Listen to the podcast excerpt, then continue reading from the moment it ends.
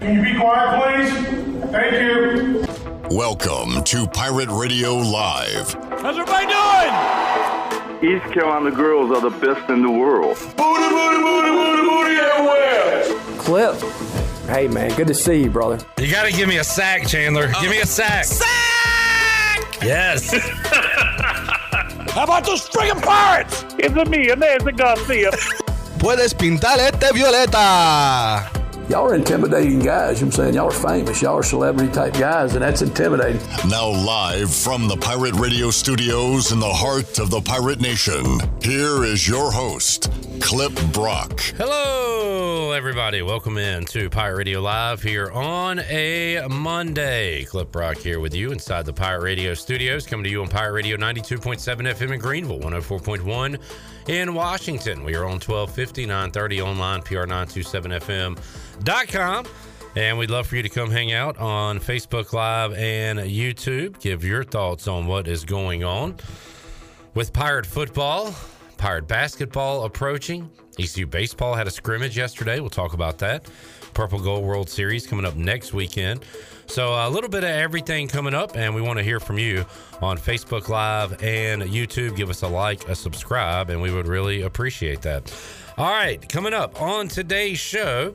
Ellerbe is here for the first uh, segment. We will recap the weekend, talk pirate football, and more. Coming up at four o'clock, we'll recap that scrimmage, uh, East Carolina and Virginia, Virginia from Sunday with Dixon Williams, former Conley Viking, a current East Carolina infielder. We'll talk to Dixon about how the offseason is going. And coming up uh, after that, BB, Brian Bailey will join us. His Cowboys were off this week, but he did see a pirate loss on Saturday, so we'll talk about that and more. And Jason Nichols will join us. You heard Jason on the U.S. Sailor fifth quarter call in show on Saturday, and uh, we'll talk more pirate football. We'll, we'll try to find something to say that hasn't already been said about these one and six East Carolina Pirates. Chandler Honeycutt running the audio today. Shirley dealing with a family situation, and we are hoping and wishing the best for her. We got Joey on the video. We got the big dog, Glenn Griffin, in the house as well. And Ellerbe to my left. Hello, everyone. Hello, Clipper. Unfortunately, man, this is kind of tough coming in here on non victory Mondays, isn't it? Mm-hmm. You look kind of really down and out there, Clip. What can we do to pick you up today? Not a lot. Your college football team that you spend hours covering stinks during the week and on the weekends is not doing well. Your professional team stinks that you get to watch on NFL Sundays is not doing well. Uh, your professional baseball team got eliminated weeks ago.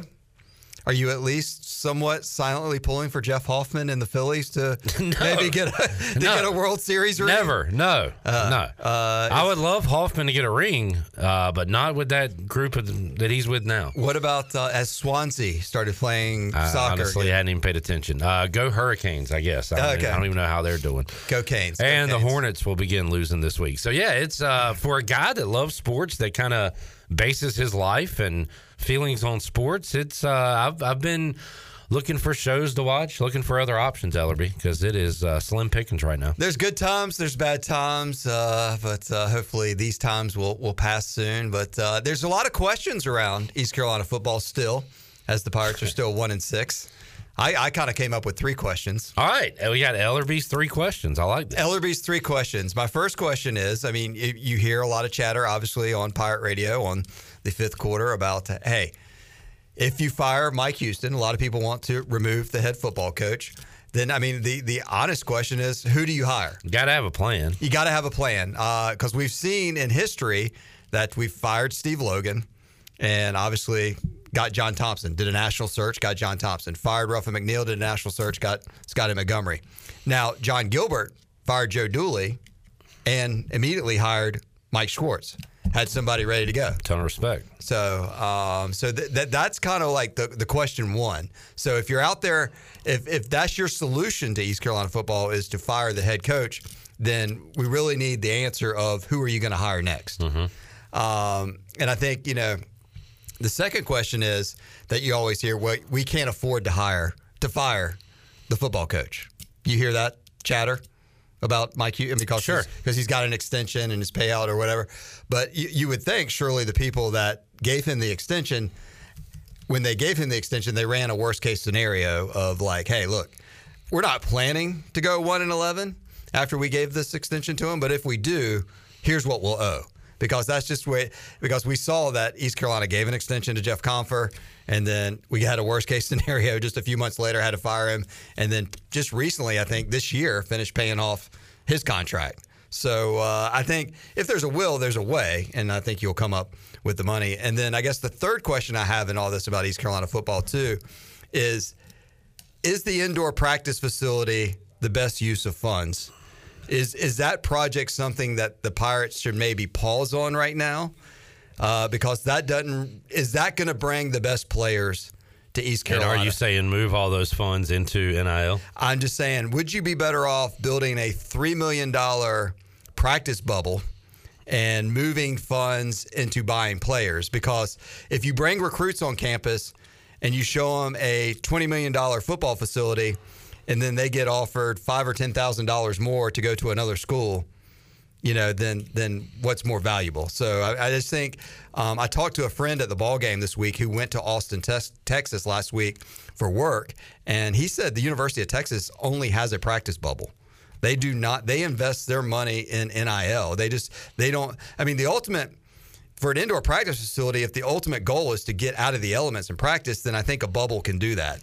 I just don't know if we need the way the the elements of college football are right now. That the most important thing to do is to fund NIL and to go out and, and find players. And uh, I think I don't think a facility is going to get you the recruits that you, that you need. Yeah. So that, that's well, to answer that question, I would say yes, I, I, I, but I don't think it's going to happen. But Well, I just I think it's a legit question. If you if you're sitting around and you're like, hey, what what is the best use of funds? What's going to make East Carolina a winner faster? well, who is paid into those funds?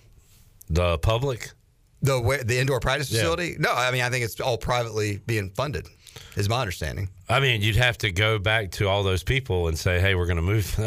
you know, Well, I think I think it's a fair I think it's a fair conversation to who the, Jon Gilbert, the athletic director, the board of trustees, and the people whoever are heading up that. Like, wow, is this a project that we really, really need to fund and move forward on, or w- are we better off? Look, would we be better off to? Hey, look.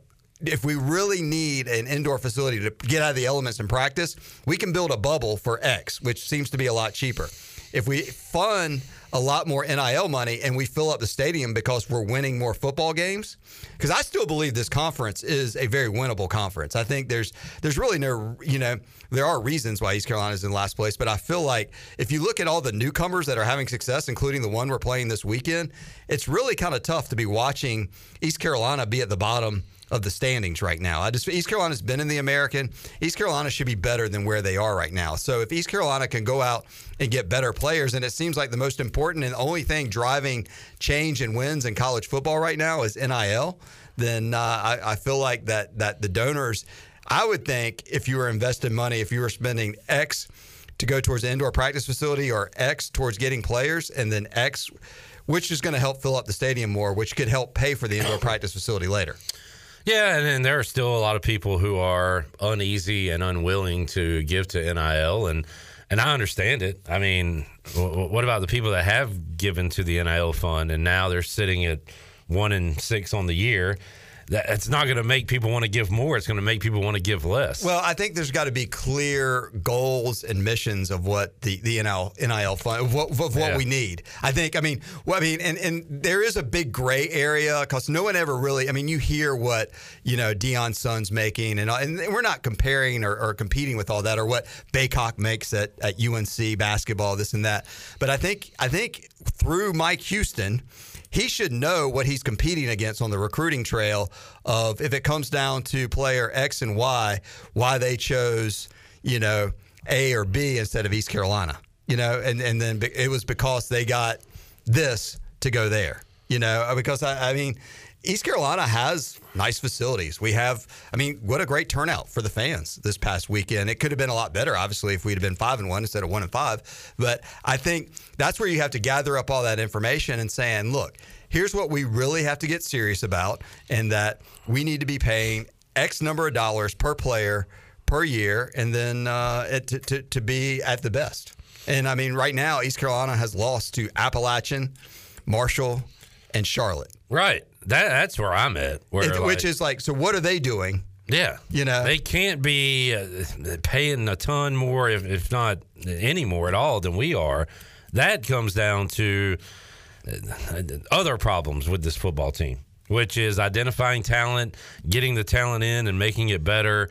And and just the product we're putting on the field, X's and O's. We've got a Jimmy and Joe's and X's and O's problem apparently at this point. Well, and I, and I think the other thing that everybody has to really buy into, and, and nobody, I don't know if everybody can really adjust to this, but college football is really season to season. Everything is really temporary. I've been saying that a while. A- and and you, but I mean, I think it's like Which is why I don't care about red shirts and G, like burn a red shirt. He's not going to be here for. don't care about red shirts. Don't really care about having long term coaches contracts, in my opinion, either. Um, instead of extensions and raises, maybe just give them bonuses for having a good year, you know? Yeah. And then just, and don't be locked in to where you're in a situation now where you owe $4 million if you run a worst case scenario. Now, if you, if it's a worst case scenario and you have, I mean, you have the resources and money to buy that out, then don't worry about it. I mean, that's what, I mean, you hear rumors Texas A&M is probably not batting an eye at $70 million to get rid of Jimbo, which Yeah. is, uh, you know, the, the other thing too is just three years ago, every athletic department in America was broke, furloughing, this and that. and now, yet again, I've said, I'll say it again today. Everybody is drunk, and everybody's thinking like, "Well, just write a check for four million. Just write a check for seventy million. You know, it's it's like, it's kind of a weird, wild world. And I think you can't also get hung up on like, well, we lost players to the portal. Well, guess what? You're going to lose players to the portal, but you got to gain players from the portal. Yeah. It's just it's just the game you're playing, and you and you always when you recruit someone in, you got to assume you got them for 12 games, or you got them for spring football and then 12 football games, and how are they going to be the best of your ability? And you just you try to do the best you can, and and and pay them the best that you can, and and provide them the best you can. But other than that, you just got to figure out a how you have a very temporary relationship with them. That whether it's you know 12 months, six months. 18 months, you know, or you get the rare Holton Ahlers that you get four or five years out of, then then then God bless us all. And that, that's been a fun ride. But I think that's the way of the world of how we live in college athletics. And I think that's the way we have to ad- ad- adapt, adjust, and uh, roll our sleeves up and figure out how to play the game better. And the game being off the field as much as on the field. A few people answering your question three. Tyler says NIL is important, but uh, and I agree. But I put the money towards the indoor practice facility. Bubba said pulling funds from indoor practice facility for NIL is the same short-sighted thinking that has led us to not having an indoor practice facility here in 2023. Well, what is the what is the goal of an indoor practice facility? What is the goal? Is it to just say we had one, Is or it- is it really all about like the weather and actually being able to practice? Right. Uh, is it more about just putting something nice on campus? Right. Is is it a building that someone can say, "Hey, I built that while I was here"? I mean, is is it is it as you said, when there's lightning, can they get out of the weather and practice? And then I think you could spend a three million dollars Yeah. on a bubble and not have to spend 25 million because what would you rather i mean what would you rather look at a 25 million you know dollar indoor practice facility or a full Dowdy Ficklen Stadium on a Saturday because there's Jimmy's and Joe's that are in the bubble getting ready to play every Saturday that are really good. And I think, as I said, you can make your money to build the, to build that $25 million practice facility down the road, but you, you got to win first. Jonathan uh, Fields, I, I look. I agree with this. I hope I'm not coming off as if I don't. He said, "Look at teams like Wyoming, Georgia State, Troy, Fresno State. You cannot tell me these teams have better NIL deals than ECU. These programs find a way to win. They're uh, and there are other G5 teams that are winning. Yeah, I, I hope. I, I don't want this show to come off as we are begging like for money, thinking this is the only reason we're not winning games. Uh, there has been poor recruiting. There's poor coaching. Poor like. There's a lot more reasons than just NIL. But that is uh, a factor now in 2023 and a big factor. I, I think th- what's the most important thing in college football recruiting right now is NIL money. I mean, I don't think whether you have an indoor practice facility is ranks up there as number one. I don't think that's going to land the recruit to uh, to come here. I mean, I think it's just real simple. It's like honestly, it's it's a paycheck. People want to know how much money they can get. And uh, they're not coming here for, for the major, for the education, for this or that. They're coming here to play football, and they want to come here and see how much money they can get. And I think that that's what it comes down to. I think that's that's the way I perceive and see college football. And uh, just today, my first story that popped up on ESPN.com this morning when I woke up was that uh, Florida State flipped a kid from Miami, a high school player in Miami, the number four ESPN.com player, uh, has flipped from Miami to Florida State. It's probably because Florida State is seven and zero. It's probably because Florida State is rocking and rolling with boosters right now, and probably offered him more money. Uh, Jenny is asking if your bubble is hurricane proof. Sure, Can I, I, am not a construction major. Can I you, don't. can you hurricane proof What- something? what- what is hurricane proof? I guess you build it underground. So you have to go down an elevator so it's below the ground. So if, if there's a hurricane that comes in, you, you you insure it and then you build another bubble. How about that? I mean, I mean, it's just doesn't. I mean, I, I don't. I mean, like, what?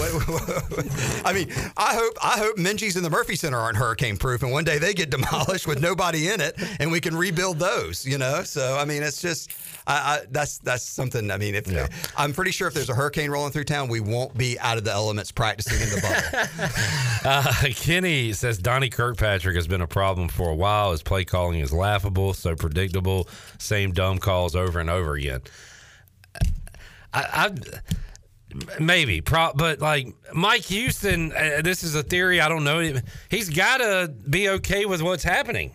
If nothing's changed, if he hasn't said I'm taking over the play calling duties, if he hasn't fired him, if he hasn't reassigned Donnie somewhere else, then I guess Mike Houston's okay. I, I still feel like this is whatever Donnie's doing and we're running is perfectly fine and okay, and maybe the directive of the head coach. Uh, well, the head coach is signing off on it because he has not made any changes. Exactly. So, like, I mean, like if, if you're at home and uh, your wife and your daughter are complaining about what you're watching on TV over and over and over again, it's like it's like they, they want to change the channel, but you won't you won't override it. You know, you you you let it happen. I just I, if you get rid of Donnie and and look, I'll say an offense that scores seven points against Charlotte, that has 88 passing yards in a game in 2023, that has 127 total yards, their offensive coordinator should be fired. That's pitiful, awful, terrible. But in the same breath, uh, firing Donnie Kirkpatrick's not going to do anything. It's not going to fix anything. It might appease a few fans, but it doesn't matter because it hasn't happened. And if it hasn't happened today, I don't think it'll happen later today or tomorrow. So Donnie will be there. I, I think if you fire Donnie Kirkpatrick, then you have one less person working, one less person recruiting. I mean, I just I think, I, I, as I said, I don't see what it really changes for the remaining five five games if Donnie Kirkpatrick is not on the headset making calls. I mean, I, I you know I, I think it's a bigger picture issue of that. Coach Houston maybe needs to spend more time in the offensive room, and they need to make make changes or figure it out. They're still playing two quarterbacks. It hasn't worked. Um, but it, it is what it is at this point. It's just I, I don't know what the solutions are. You know that that's why that, that they're getting paid to come up with the game plan and solutions, and and they got a tough task this week and next week against uh, San Antonio and Tulane. Robert says, I bet those successful teams with short NIL money aren't going to be successful much longer. It hasn't caught up to, to them yet.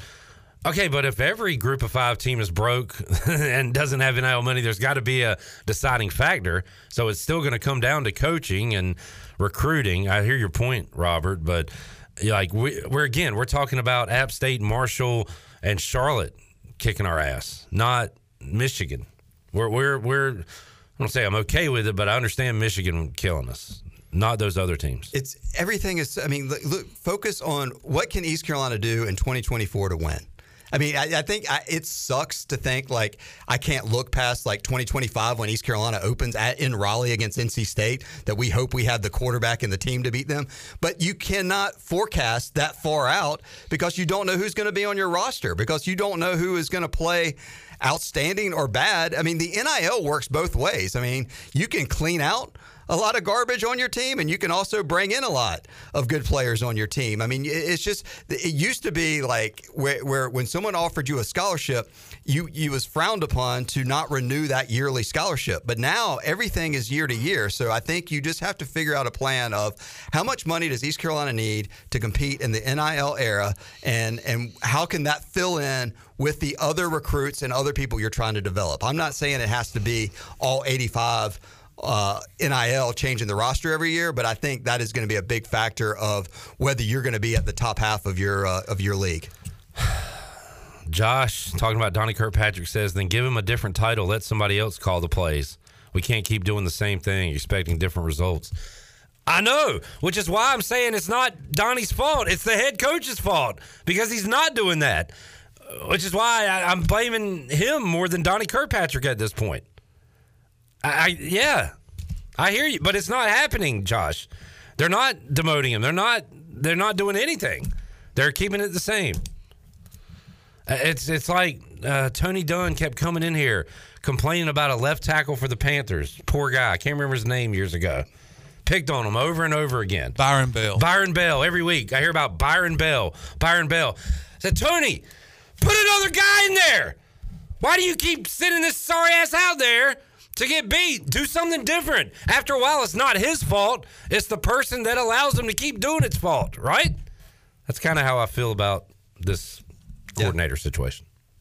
Absolutely. Donnie Kirkpatrick's Byron Bell. Leave Donnie alone. They keep sending him out there. He's going to do the same. I mean, Leave Donnie alone. Mhm. Leave Donnie alone. they're not going to change anything. It's going to be the same thing. Yeah, I mean, I, I think Jon Gilbert and Mike Houston have to have be having some conversations about the football program right now, and uh, about what I mean. And I don't know. Maybe they don't have anybody else to to run the offense. Also, Mike P is correct.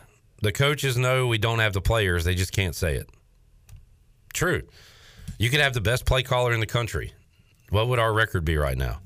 Maybe give us another win or two. Maybe. The- It's problems across the board. Yeah, th- this this whole year from a football standpoint has has, has not been good from January until I mean it, doesn't seem like you know obviously this team was was not prepared and, and ready to compete and uh, it's it's tough to watch and, and and losing ten to seven to Charlotte and getting seven only because we got the ball on the ten yard line um, it's frustrated everybody. And I look, I know the guys over in the ward building are as frustrated as anybody, but they have the power and ability to to to make as many changes or do whatever they think to make this football program better. And I think that's why everybody's just sitting around being like, "Hey." Why is Donnie Kirkpatrick still making the? You know, I mean, it it is tough. It's like you know, they, they people want to see some change. They want to see something different, and uh, you know, we've changed quarterbacks back and forth, back and forth, Yeah. back and forth, and uh, I- it just a lot. You know, some of the stuff is just hasn't changed. As I said, I do not forecast a bright future the next two weeks for ECU football. I think UTSA I'll go a step further and say the next five weeks. the next But- five weeks. Yeah. Yeah, uh, but I think the next two weeks are going to be. I mean, to me, as a you know, I went back and looked. Um, you know, one of when East Carolina was having a really, really sorry season under John Thompson, his his second year. One of the wins that year was against Tulane, and now you fast forward all the way here, and it's hard to compare time, but like Tulane's in the top twenty-five. I mean, with with Willie Fritz, I mean he. He has sustained a good football program. What what is Willie Fritz doing at Tulane? Right. who's been in the American the same amount of time as East Carolina has, to uh, to be in the top 25, to have gone to a Cotton Bowl and beaten USC. I mean, what? I mean, that that's kind of your model of what you're looking at. And then it's it's just they their only loss this year is to what top 15 Ole Miss. So I mean, it's it's I mean Willie Fritz has done a heck of a job, and uh, East Carolina and Tulane got in the American at the same time, and I think East Carolina fans um, are just like scratching their heads or, or or banging their heads against the wall and just being like, "What the hell's going on around here?" Tyler says, would a new left tackle fix most everything? No. We have issues across. We, we need a complete offensive overhaul this offseason because it's not going to happen this season. It's just if it hasn't happened yet, it, it- even little small signs of it happening, it's just not going to happen. I think a lot of the questions that you're getting in the chat and a lot of the questions you're getting in the fifth quarter really should be pointed towards 2024. You know, like who's going to be calling plays in 2024? Who's going to be at left tackle or who? What, and that's what- frustrating because we still have how many games left, Ellerbe? five. That's 20 more hours on the pregame show this year to talk about this. Yes, 20 more hours. and about 15 to 16 more hours on the post Post-game. on the fifth quarter call-in. I would love to move on to next year, but I've got 20 more hours of pregame shows to talk about us passing for 88 yards and scoring seven points. Sorry, that's just a personal problem. Nobody cares about my problems. You care about your own. I get it. I apologize. Good to see you back with sleeves on today, though. Thank you. Uh, Did you hang that shirt up in your? It is in the, Oh, oh, it's, it's, in the here? next room. It's still here. Yeah, because I think I asked Chandler. I was like, "Hey, man, do y'all want to go? Maybe get you, Shirley, if Joey's around, whoever, to all be Biff on Halloween? Because it's a real simple costume. Cut a couple sleeves, put on a visor, and you're pretty much there. well, you got to cut the neck. Well, and you got to clip the headphones right here so you can have like a headset on too. And I did see some sunglasses too. Did, did he wear sunglasses? He was on the sunny side of the field. Yeah, I saw him at one point uh, with sunglasses on. Hmm. Uh, Brad says we need new cleats. Cleats. Okay. Call Adidas. Jonathan says we need Gilbert to say something and try to keep the Pirate Nation together. Good luck with all that. Uh, Eric says Tulane has no NIL money, plays in a soccer stadium, low ranking recruiting classes, so there is hope for ECU. Greg said is Houston tanking on purpose to one up what Fritz did. So what was Fritz the year before their magic year? Was it one and something? Two and something? Yeah, they had a big turnaround. Yeah. I think he's taking on purpose, Greg, but I like where your head's at. He's setting up for a big comeback. Well, Minor setback for a major comeback. Oh, boy. These Mondays are fun. And guess what? We're going to have another one next week just like it. non-victory Monday. Nothing's going to change. UT, UTSA minus 18. Where, where are you putting your dollar bill? I'll go Roadrunners. Although, I mean, I could see a script where our defense, God bless them, does all they can, and we're in a one score game in the third quarter because our defense has got a couple turnovers and forced uh, some three and outs. Our defense will need a couple scores again. Yeah, I, I mean, when Julius Wood had got that interception, I was saying, please score, please score. I thought we'd at least kick a field goal. We didn't. We doinked it, uh, but we got zero points there. This defense, you know, Ellerbe, if we had a competent offense, what would our record be right now? Something in two. Something. I mean, Four, something in three. Four, four and four. I mean, we played seven, four, and three. Four and three. At least, I think. Four and three. I think this defense has played well enough, uh, clearly, to get wins. They certainly did, giving up 10 points on Saturday. Do you even think about 44 to 0? 40. No, that's not a real game. Don't care. Don't care about that one at all. ECU is going to go, could, could potentially go an entire season without beating a real football team, an FBS team. Man, it's tough. It's tough. It's tough, Jeff. Just continue to see what's going to happen week to week. But uh, yeah, I mean, we, we've, I mean, we've been here before. No one likes it, and uh, I think it's it's a different time, different place, and college football is a different world. And I think we need to start living in the temporary and start living in a way that we can dominate the temporary. And I think the the path, in my opinion, pause the indoor practice facility, focus on uh, being able to how what what what what is gonna what is gonna grab recruits' attention to come to East Carolina? What I mean, I heard Jason Nichols, Marcus Crandall, and the you know what can we do to get our swagger back? What can we do to get get some players in here that can uh, get East Carolina back on the map in a good way? Brad says traveling west outside of North Carolina, especially Texas, is usually trouble, even if we have a good team. You're right, Brad. Throw a bad offense in there, and, and I'm a little nervous at what might happen at the Alamo Dome. What's up, Big Dog? I was thinking this yesterday. How much do you think it would cost to get a competent quarterback to Greenville? Yeah, I have no idea. I don't. You know, I mean, it, it it's wild that you can talk about college athletics in that in that uh, realm now, but you can say All right, a quarterback will cost you in the portal will cost you two hundred fifty thousand dollars in NIL money over the course of his career. You know, and that's that's the line when you're hearing about these five star linemen that are getting millions in the Texas programs. Um, it comes down to what does it cost to go into the portal Well- and sign somebody. I mean, you're signing them theoretically to a two to three year contract, depending on how much time they have left. What did it cost Rice to get their quarterback? who JT Daniels. transfer Yeah. all over the place because they're sitting at four and three right now. And, we could be in the same us. position if we had JT Daniels, probably. Maybe. Maybe. I don't know. I'm just saying. If he brought an offensive lineman or two with him. Yeah. And a receiver. Yeah. No. so that that's just uh, that. I mean, I don't know. I'm just. And it's just, I mean, that's what I, I, I, when I was thinking about it yesterday, it came down to just dollars and cents in the end. It's, okay, what is your NIL budget and how does that compare to everybody else in the And conference? honest- And what does JT's it already taste? he's already doing all right. Uh, this is an old uh, thing from when he was at Georgia. I reached a six month NIL trading card deal that could bring in upwards of a million. He plans to split half his earnings amongst the rest of his teammates.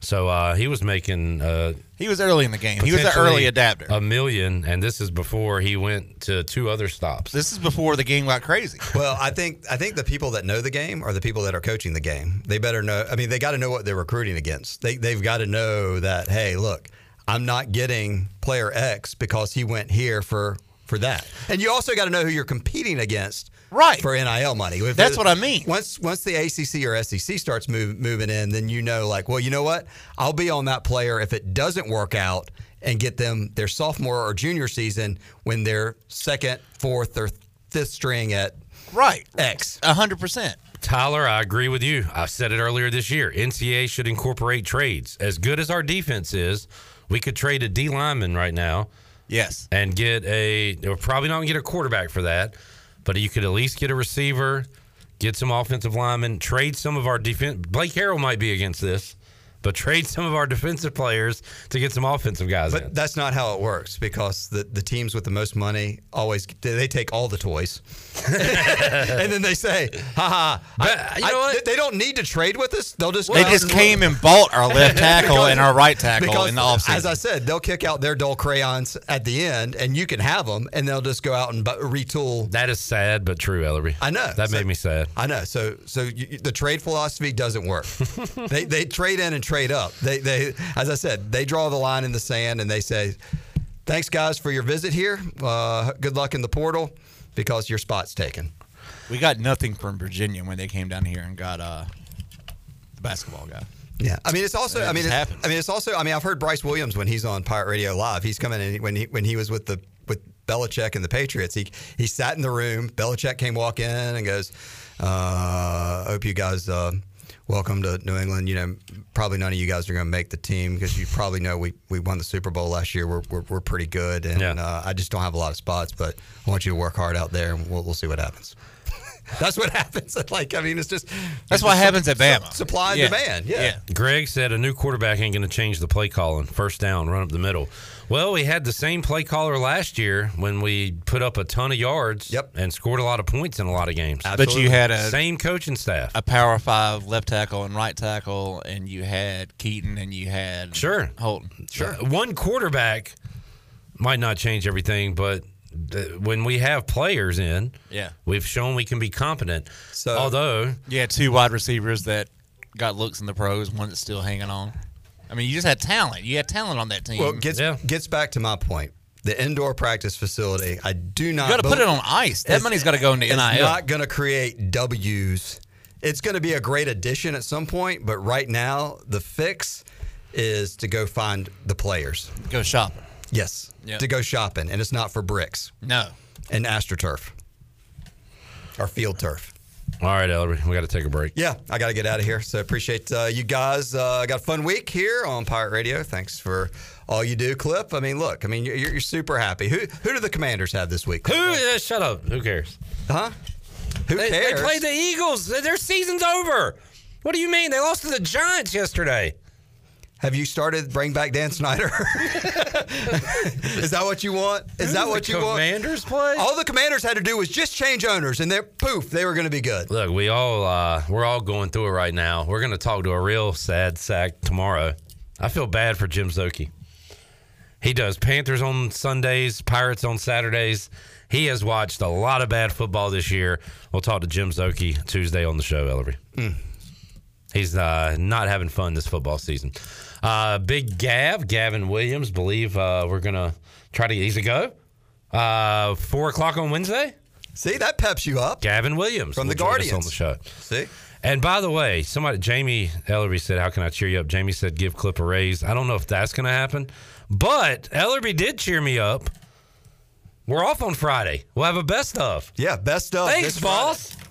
We've had a lot of great interviews. Did you hear all the Hall of Fame interviews we did last week? Rod Coleman. Seth Maness, and Miss Debbie Charles. Yeah, absolutely. And uh, Alec Burleson has stopped by the studio. Gavin Williams is coming by this week, so uh, we're going to run a best of on uh, Friday. Give the crew a little bit of R and R, and get ready for a big game day, 11:30 on the Bud Light pregame tailgate this uh, Saturday, and then of course the fifth quarter call-in show right after the game.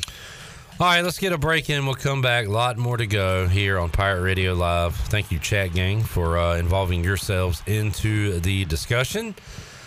I guess I'll read this from Zach. Said on a positive note, I don't think we have to worry about any of our linemen going to a P5 school next year. Huh? Jamie says we should just cheat. You know, I said we should do that in basketball, but Mike Schwartz playing it by the book uh, some people, has people excited. I'm excited. You know what, LB? I'm excited for Pirate basketball See, two weeks away until that completely folds on, upon itself. Man, But right now, they, they, you, that fork in the negative road was not there, and you took it. oh, I'm taking it. All right, I'm taking just- it big time, and I got something to say to Chandler when we return on Pirate Radio Live after this because I'm pissed at him too.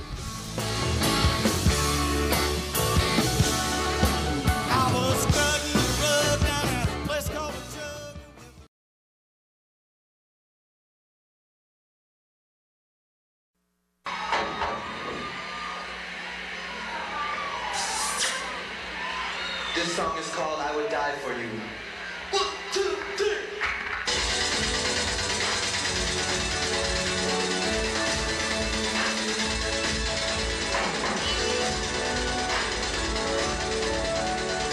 You're listening to Hour One of Pirate Radio Live. This hour is brought to you by Pirate Water. Get ready to party, pirates. Go to drinkpiratewater.com to find your new treasure. 21 and older only. Pirate Water. Why be yourself when you can be a pirate? Now, back to the show. All right, welcome back to the show. Washington's favorite place to eat and where all the locals go is down on Main Street. Down on Main Street's famous weekday lunch specials are only $7.99. Stop by the house salad with grilled chicken, the half club sandwich with chips, or everyone's favorite, the fried shrimp plate. After work, down on Main Street is the perfect spot for dinner and drink on the patio. Join down on Main Street every Wednesday for half price wings from 4 p.m. to close. Down on Main Street, on Main Street in historic downtown Washington. Now let's head back into PRL. Here is your host, Clip Brock. Back with you, Pirate Radio Live. Good question on Facebook, Josh. Will Thursday be Free Beer Thursday? We're asking the boss man right now, and I'll have your answer in five or six seconds. Five, four, three, two, one. Yes! At the buzzer. Josh. At the buzzer. And everybody else interested, Free Beer Thursday edition of Pirate Radio Live. Robert says, Are you Cliff or Bip? Asking for all the cut off sleeve guys out there. Biffed and Brock. I'm having a uh, a crisis. I don't I don't know what I am. Biffed and Brock. That was good. I'm, I'm what is it? He said Biffed and Brock. Oh, Bifton. Okay, Y'all, that is good. I don't know what I am. I'm confused in Hey, my it's in my own, in my own is, body right we now. We love you no matter what you are. Thank who you, are. man. Thank you, Joe. And I support you. That's nice It's of to 2023, say. man. That's fine. Uh, Jamie said it would be a more fun show if we could talk about blank, but that was banned. It is banned, and we will not talk about that anymore on the show. That particular subject involving Chan and uh, Cal Ripken conversation are banned from the show. At least I didn't get mad enough and cuss. Uh, you did, just not on the air. Oh yeah. Right when we went to commercial, you cussed at me, Yeah, but not on the air. and it took me aback, and I apologized. And I accepted your apology. You did. Thank you. Ed said, "Who did Clip shoot at tiebreakers?" It's not funny. Hey yo, come on. It's not funny. But if somebody does, if somebody, if y'all see me watching the Commanders at tiebreakers next Sunday, feel free to shoot me in the face and put me out of my misery. And you've gone and said that. Oh, should I not have said that? Is that uh, is that insensitive? Well, that's not insensitive, but mm. now you've given Maybe too people soon. Now that it's on the air, The if- green light If to it do does so. happen, they might. That's on you now. Yeah, They but you can get still away with can't- murder. you They st- can get away no, with you it. can't. You can't. That You is not asked for it. true. That's Wait, your- what are you that- saying? What are you saying? Joey, can get if away you with it now. say, "Hey, Clip, shoot me in the face," and I do it, you think I'll just get off scot free? No, dummy, that's not how it works. what are Says- you if- talking if he about? Says jump how high? You know what I mean? Like No, I don't. That ain't how it works. Uh, let's see. Clip should have gone with his gut feeling Friday. Commanders let him down big time. And that's where I want to get to right now. Do you remember last week on this stupid show when I'm in here talking about how Washington's going to lose to the Giants? This show's not stupid. and Chon's over here. Okay, well, there was a stupid guy on this show, and his name was Chon. And he says, That's not my name. So Clip, believe in your team. Oh, you, you were you were insinuating that I was a bad fan or something. No, I just I, as a Panther fan sitting 0 and 5 at the time, 0 and 6. I just was like, you know, hey, you at least had you're 500 right now. Mm-hmm. Be excited about the game, but you were not excited about And the who was game. right? And you were right. I mean, I guess congratulations on your team losing and making you look genius, which you are because you know your team better than anybody else. Uh, I, I said this yesterday. Like, the Panthers are 0 6, and I'm hating my football fandom life right now Yeah. between East Carolina and the Panthers. Yeah. But I'm going to have to be honest with you, buddy. Being a Washington Commanders fan, and you're going to go, no crap. But being a Washington Commanders fan has to be the most frustrating thing ever. No crap. You were has right. To, has to right. be the most frustrating thing ever Which because is you go out on the road last week against the Falcons, you get a win, and you cannot go to the um, you cannot go to New York and beat the Giants, who were led by Tyrod Taylor, and you pull up only seven points. Oh my God. you guys being in separate studios. Oh no, no, right now. no, no. other I'm joining his team. I'm joining his side now. Any other Commanders, uh, Pirates fans out there get the uh, heebie-jeebies on Sunday? We had like forty some yards in the first half. Washington did. We scored seven points in the game. It came on a fumbled punt and like a ten-yard drive. It was almost identical to the crap show from Saturday. I could not believe what have I done to deserve this? Same damn game. It's ridiculous. You got diced up by Tyrod Taylor. it's. I mean, Saturday, I got diced up by a middle school option offense. Sunday, I got diced up by a journeyman backup.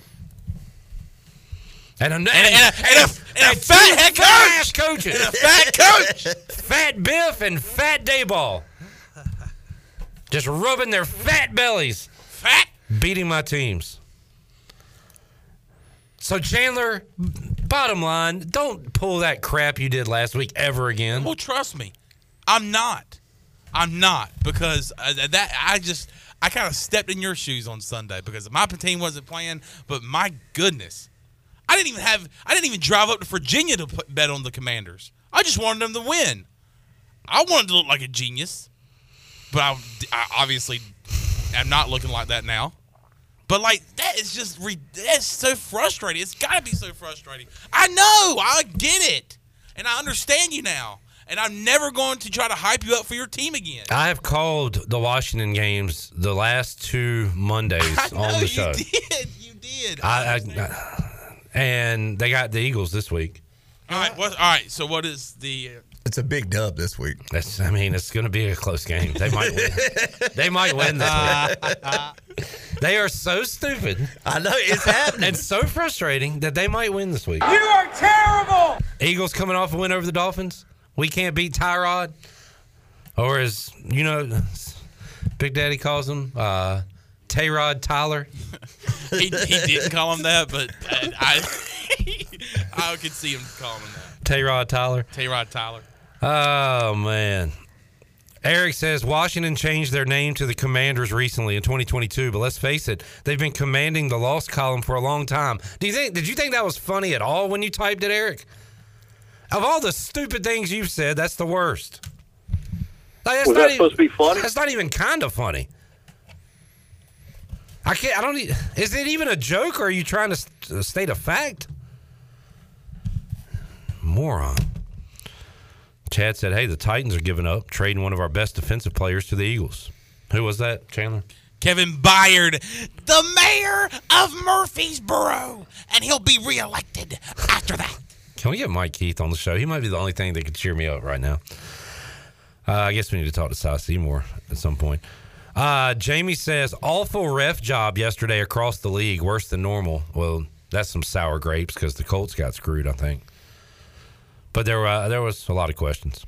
Wild Colts Browns game yesterday. That was Wild. crazy. Yeah. It's supposed to be the dog pound defense, and Cleveland's back. They're the highest scoring defense in fantasy, this, that, and the other. No, sir. Yeah. Minshew Minshew. mania. Running wild. Uh, but Brown, wait, Browns One. Won that game Yeah, late. at the end. Yeah. 39 38.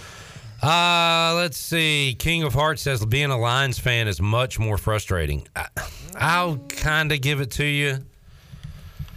The two teams with the longest NFC championship droughts are the Lions and Washington, and they played each other in the last one they were in, and Washington won and won the Super Bowl. So I guess from that standpoint, it would probably be worse to be a Lions fan, but it ain't much worse. I ain't going to give you much worse. And by the way, screw your team. I believed in the Lions. Eh, Let's talk about that. You talk about a disappointment on Sunday. They went into Baltimore and laid the biggest egg. Baltimore was up 28 nothing at halftime, I Yes. believe. And then it was quickly 35 nothing after that. Mike P said Chandler gave you false hope on the Commanders. Maybe you should call him Chon Rivera. He didn't give He me ne- he- false he hope. never bought into it. He didn't. He just wasted his breath, wasted his time, and made himself look foolish to the audience. I just wanted to give give them some hope. Don't do it. There's no hope. Let's talk Is about every one night even your last hope? As Johnny Dakota said on Saved by the Bell, there's no hope with dope. is there hope with uh Is there hope with those sunglasses you're wearing? is there hope with putting rat traps in your players' lockers? Oh, we need to take a break. That's what we Um, need to let's talk about that at some point all right. today. Um, Did we'll somebody say talk about? talk about, talk about. Let's take a break. We'll come back and talk about the UTSA coach because that is funny, and we'll play that. Mike P said, "I just wanted to type Chon Rivera." I know you did, Mike. I know. The Lions have one playoff win since 1957. That's bad. That's really bad. Hell, at least we got one in 2005. The stats to consider. Technically six, January of 06. Back with you, Pirate Radio Live after this.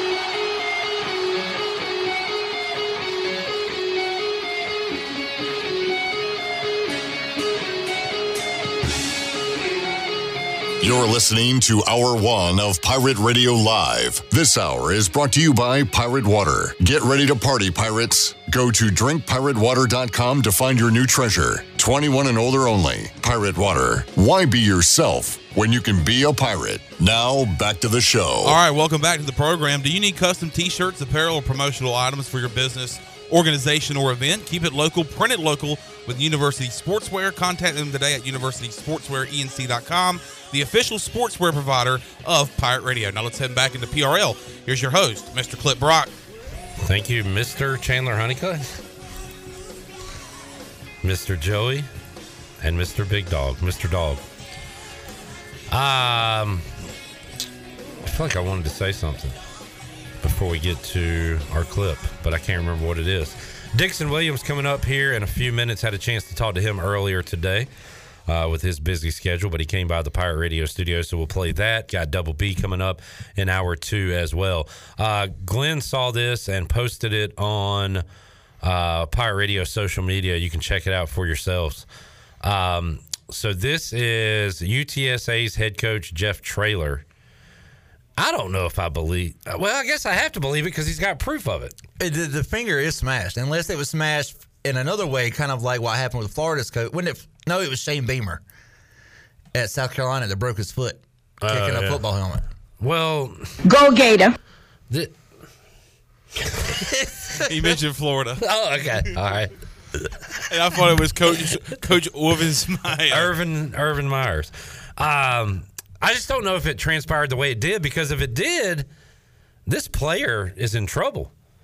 Right. We so do that's what I pranks around here. Joey's the prankster. Chandler's a wankster. um, but this prank, he did a prank on his head coach, right? And messed up his coach's pinky finger. All right, let's hear it, uh, Chandler. Do you got that for us? Uh, Jeff Traylor. Did, did I did I hear right? You smashed your finger on a, a, a cheese trap today? Yeah, we passed out about 112 of them. Uh, loaded them all up. No, we, we unloaded all of them, but uh, one of my smart aleck seniors uh, loaded his back up and uh, put it up on the podium where, where I speak to the kids. And I put my hand there, and it's, uh, yeah, it looks like my pinky got smashed by a hammer, but it would have killed a lesser man. But I'm okay, JJ. I appreciate you asking. So uh, I like his sense of humor there, by the way. But if you couldn't get all that, they put mouse traps in the lockers to signify. Uh, they said don't eat the don't eat cheese. the cheese. Don't Yeah. take the public comments Yeah. and the media's comments to heart. Blah blah blah blah blah. Coach is always looking for the motivational stuff. That's Sure. pretty cool. That's all right. He says one of his 112 of them. Yeah. One I of mean, his that- a- seniors loaded it and put it on the podium where he talks, and he didn't see it. Maybe he's a Mike Schwartz table beater guy. No, I think I I took it as he put it. You know, there's that space underneath the podium where they'll have like their water. Yeah. Yeah. I took it as he put it because it had to be somewhere you wouldn't see, Yeah. and you would just go to grab, and he went to grab and got got. I mean, what do you do to that player? Hopefully, he says, "All right, Hopefully. that's a good one." I mean, worst case Hopefully scenario, takes the joke and moves on. hopefully, Uh, you got to take it and move on. Yeah, it depends on take how. Take the joke and move on. because you did it to them. what if he's no, he didn't. he didn't load what- them. no, no, he- he said he loaded them. He said we loaded them up, and then he caught himself, and then he says we unloaded them. Okay, so he unloaded them. Uh, but I, still, they were loaded. I think he, there's a senior that wanted to be funny. Like, yeah, it's fine. If he's not any good, I think He's they riding were, the bench. They were doing jack butt stuff in the uh, in the locker room. Huh? oh, I, I'm not Jackass following. stuff. They were doing like pranks. You know, there was you know. Yeah, the locker room's fine when you do it to your head coach. I mean, I, that's a little worrisome. Yeah, uh, Joey it pulls was- pranks on us. He don't pull one on Ellerbe. It had to be a guy he was close with. Because he said it was one of his seniors and the smart aleck The and this, coach's and the other. I reckon. It had to Pull be. one on Ellerby if you want me to. All right, I We want can, you to. we can brew that. No, that's he's CEO, so we got to brew it up, make it a big deal. Okay. All right. Uh, good point by Tyler. Uh, we do have 46 more people viewing than we have likes. Can y'all hit the thumb? A lot of viewers today, though. Yeah. Well, Reaction Monday. A lot of viewers on Saturday too. yeah. Saturday. Saturday. Saturday. Uh, Kenny wants Joey to say no hope in Espanol. How do you say no hope? No hope. Hopo no no. Sure. Yeah. Okay. Man. Oh, you don't like that, Chandler? Nah. When that, a that, that when a very- white person does a that was very offensive. Oh yeah, you're offended by that. That was I very learned it by watching you. I, I, am very offended by now. Chandler during the break sometimes will just start going. I, I feel like I've said this on the air already. I haven't told You Glenn have. or some other people, but he's like, "Que se llama mi Satoru," just like making up Spanish gibberish in the song form. I didn't think that was Spanish. I thought that was like Chinese or Japanese. Well, I with thought it was Chandler's Asian of some sort. Uh, but no hope. Metal is good. yeah. Uh, Sin Esperanza. Spin is a Sin. C Sin. S I N. scene Esperanza. Esperanza. There you go. All right. Uh, since you've said paint it purple in Spanish, We are awful. We have Yeah. not won a Yeah. FBS game. Yeah. We're Um, gonna have to reverse that somehow. I don't know how. Maybe we'll start. Hey, during the break, I'm gonna get that clip and I'm gonna put it backwards and see what it sounds like. Oh my gosh, just like uh, subliminal messages. And that might be what we need to turn this thing around. I'm gonna watch the uh, Pixar movies about Mexican magic, Coco, and and the other one. yeah, I know what you're talking about. Puedes And- pintar and- este and- violeta. and and see if I can come up with anything. We got to take a break. By the way, at one at one point today, when we talked to Brian Bailey, we'll go out to the Halloween Express live line. Did you know that Halloween Express is Greenville's premier Halloween superstore? Superstore coming up next Tuesday. Eight days away. Eight days a week. Halloween Express open seven days a week. Right next to Target. What are you gonna be? Go get your Halloween costume, your Biff Poggi costume at Halloween Express. Mike P says maybe ECU can't perform under the weight of Clip's papers. It is a big stack. Thick, thick, thick with two C's. Look at all these papers. All right, we'll take a break, come back. Dixon Williams and more after this.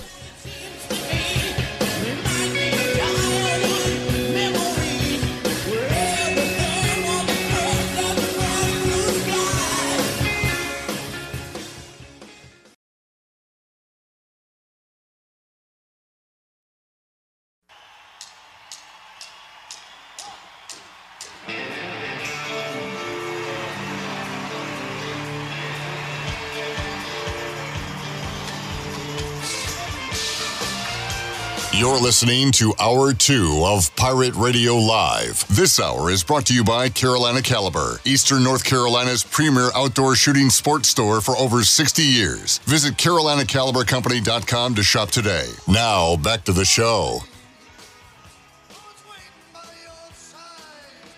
Uh Not prepared. Hey, you got a lot going on back there, buddy. It's Yeah, all right.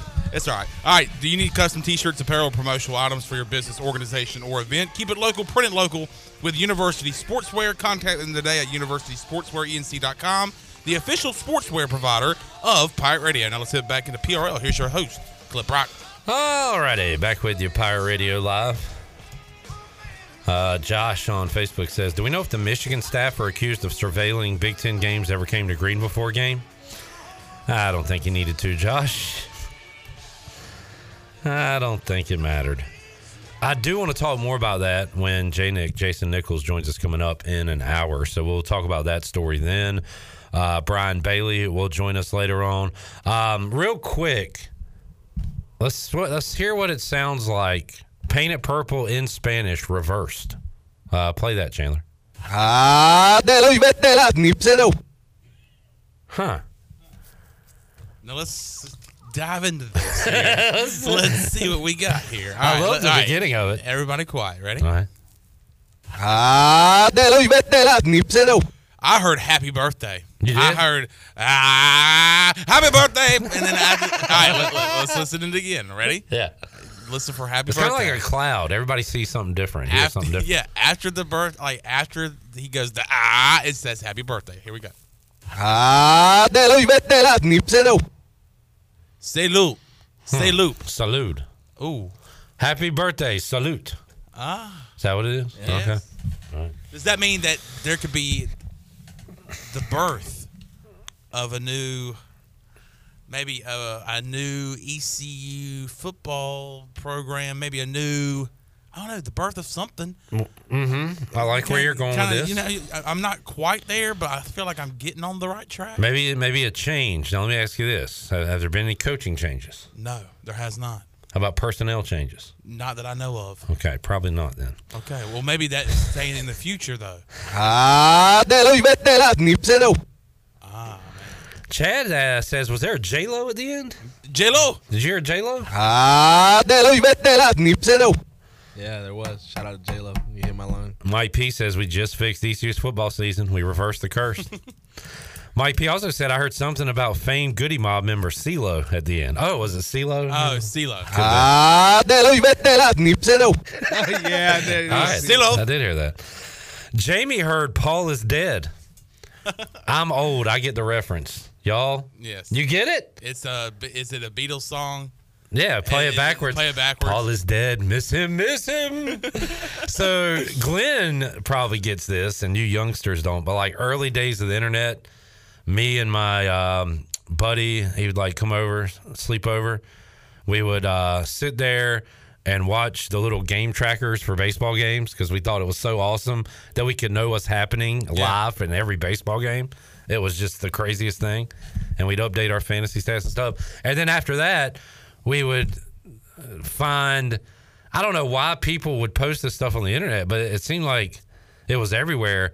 Like songs played backwards and the secret meanings. You remember all that stuff, Glenn? It was like Stairway to Heaven, Beatles, uh. Rolling Stones, and it was all like satanic messages. When really it was just like Joey sounds. Ah, Ah, de la vete la nipsero. that's all it was. Happy But from birthday. from that we would get like, oh my goodness, are we gonna turn into Satan worshippers if we listen to Led Zeppelin? it's the whole like listen to uh, Pink Floyd, Dark of the Moon while, you watch, Wizard, of Oz. We did that as well.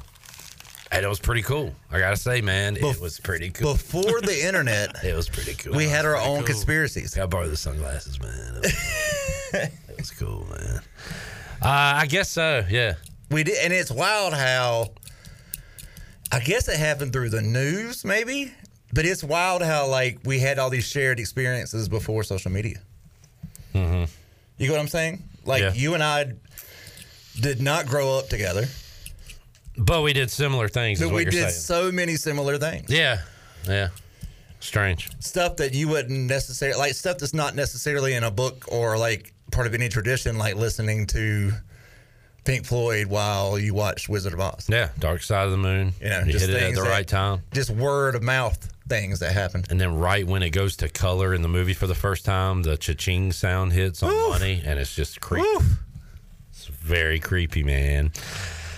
King of Hearts said that was the opposite of an Aztec death whistle. Aztec death whistle. Eric heard one in eleven in Swahili. Hit it again. Maybe that's. Ah, de la vete la nipsero. I think you're right, Eric.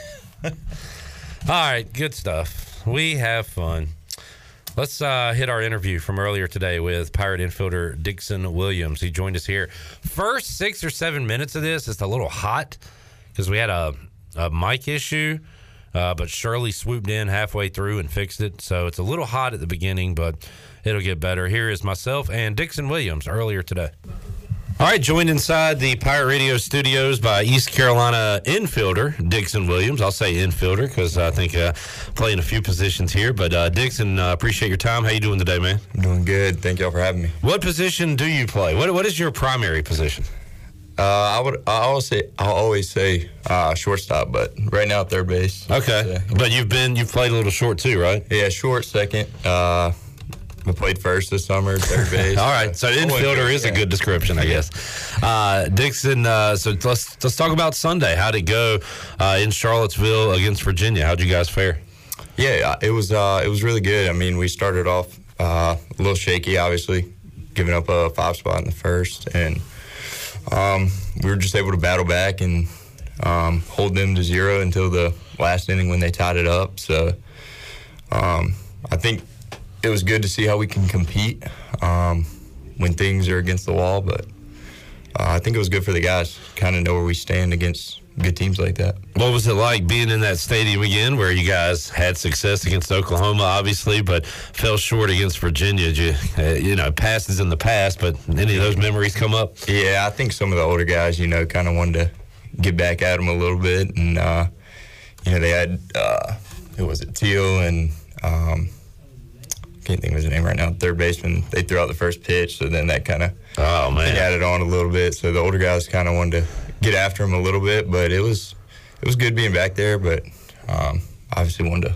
kind of get at him a little bit. How'd you do uh, personally? How'd you do yesterday? Uh, I had a pretty good game. Um, had a single and then got walked a couple times and uh, made a couple plays defensively. Um, but yeah.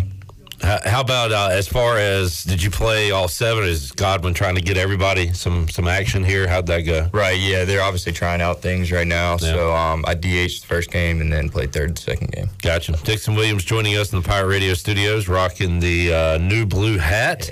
Uh, sponsor here at Pirate Radio, and uh, your brother is involved in that company, right? Yep. I sent him a picture before I came over here. Yeah, let him know. Looking sharp. Hey, Chandler, maybe you uh, want to snap a picture to, to get that hat uh, on the video uh, while we air this interview on Pirate Radio Live today. So, uh, Dixon, what's uh, this week like for you guys? Uh, so we we try to talk with you and JC and and Wide and uh, and all the fellas, but uh, the problem is y'all stay busy. Y'all got a lot going on. So, what's this week like for you? Um, it, it'll be, we'll get uh, two off days and kind of have meetings and stuff like that. And then uh, Wednesday uh, through Friday, get ready, kind of prepare for what we need to get ready, and then scrimmage on the weekend. Do you pretty much know like your entire year calendar, you know, from February to whenever you're playing games, and then you could go into summer ball, and then I guess it's a little time off, then fall ball, and then winter, and then it's season again. So like it's year round, and you know when to, to ramp up and when to kind of level down. So uh, when does it kind of level back down for you guys after Purple Gold World Series? I guess. Yeah, exactly. That'll be the uh, so in two weeks, I think we play that, and then we'll have we'll kind of just be lifting, trying to get stronger, and then we'll have mission week, obviously, and, and oh yeah, right around Thanksgiving breaks when we start uh, ramping down individual workouts, um, just trying to develop in that time. What are the most important uh, things you do in the weight room to to to get better on the field, to get stronger? What are the most important things you do in there? I would say, I mean, lift wise, obviously you have your your big lifts. Um, the little lifts are just as important, but al- also knowing like uh, we played yesterday, 14 innings. You don't want to go in there and just go all out, and your body's going to be really tired. So I'd say knowing when to rest and knowing when to get after it. How about and you have a, a pretty good frame on you, and, and things have advanced so much now that there's weight training in high school, right? And and personal stuff you can do. So were you prepared for that coming into East Carolina, or, or did it take you a while to get used to it? Um, yes, obviously everybody's got their different training programs, but I worked out with uh, Mark Washington. Okay. For two years. Great pirate. Um, hell yeah. And uh, so for my junior and senior year, I worked out with him and uh, like six in the morning, Man. uh, seven in the morning every morning. And it, it really helped me prepare for here. As the commercial says, I sweat purple. What's in you? Mark Washington will get guys ready to go. That's pretty cool. uh, di- so, how about your, uh, and did you play primarily short at Conley? Uh, mainly second. Second. I hopped over to short every now and then, but second base. So, you are used to pretty much wherever they put you at this point. right. And I know Cliff likes uh, guys that are versatile, and, and we see we've seen a lot of two way guys here at East Carolina, but also guys that can play corner outfield and first or corner outfield and third. So uh, that's uh, one reason I'm sure he likes you, the versatility. Right, you're right. Um, yeah, I don't know if I'd get on the mound anytime, but uh, but yeah, can definitely go. You got any two way guys on this roster? Uh, we do. Who we got? Or we had one to start, uh, Parker Thomas, and he wanted to focus on pitching for now. But obviously, there's always the option to go back and try hitting and fielding again. And then uh, Colby Wallace, who's really mainly a fielder and hitter, but can go on the bump when need when needed. How about your uh, your showcase baseball? What uh, organizations you play with? Uh, I was with the Canes. And we talked to these guys, and I'm uh, I'm fascinated by it. So, and not to get too into the weeds, but there's a lot of dirt bags on this roster. Canes. yeah. Um, I got a sweet hat from uh, from wherever Lane played his uh, his travel team. It was uh, man. Lane Hoover. Sorry, Mr. Hoover. Yeah, I got the hat at home. I'll have to bring it in tomorrow. I'll, I'll wear it tomorrow. I promise. Um, but how do you like? Do they recruit you? Do you go to them? How, how does that come about? So like just the whole process Yeah. of it. Um, Like, how did you join the Canes specifically?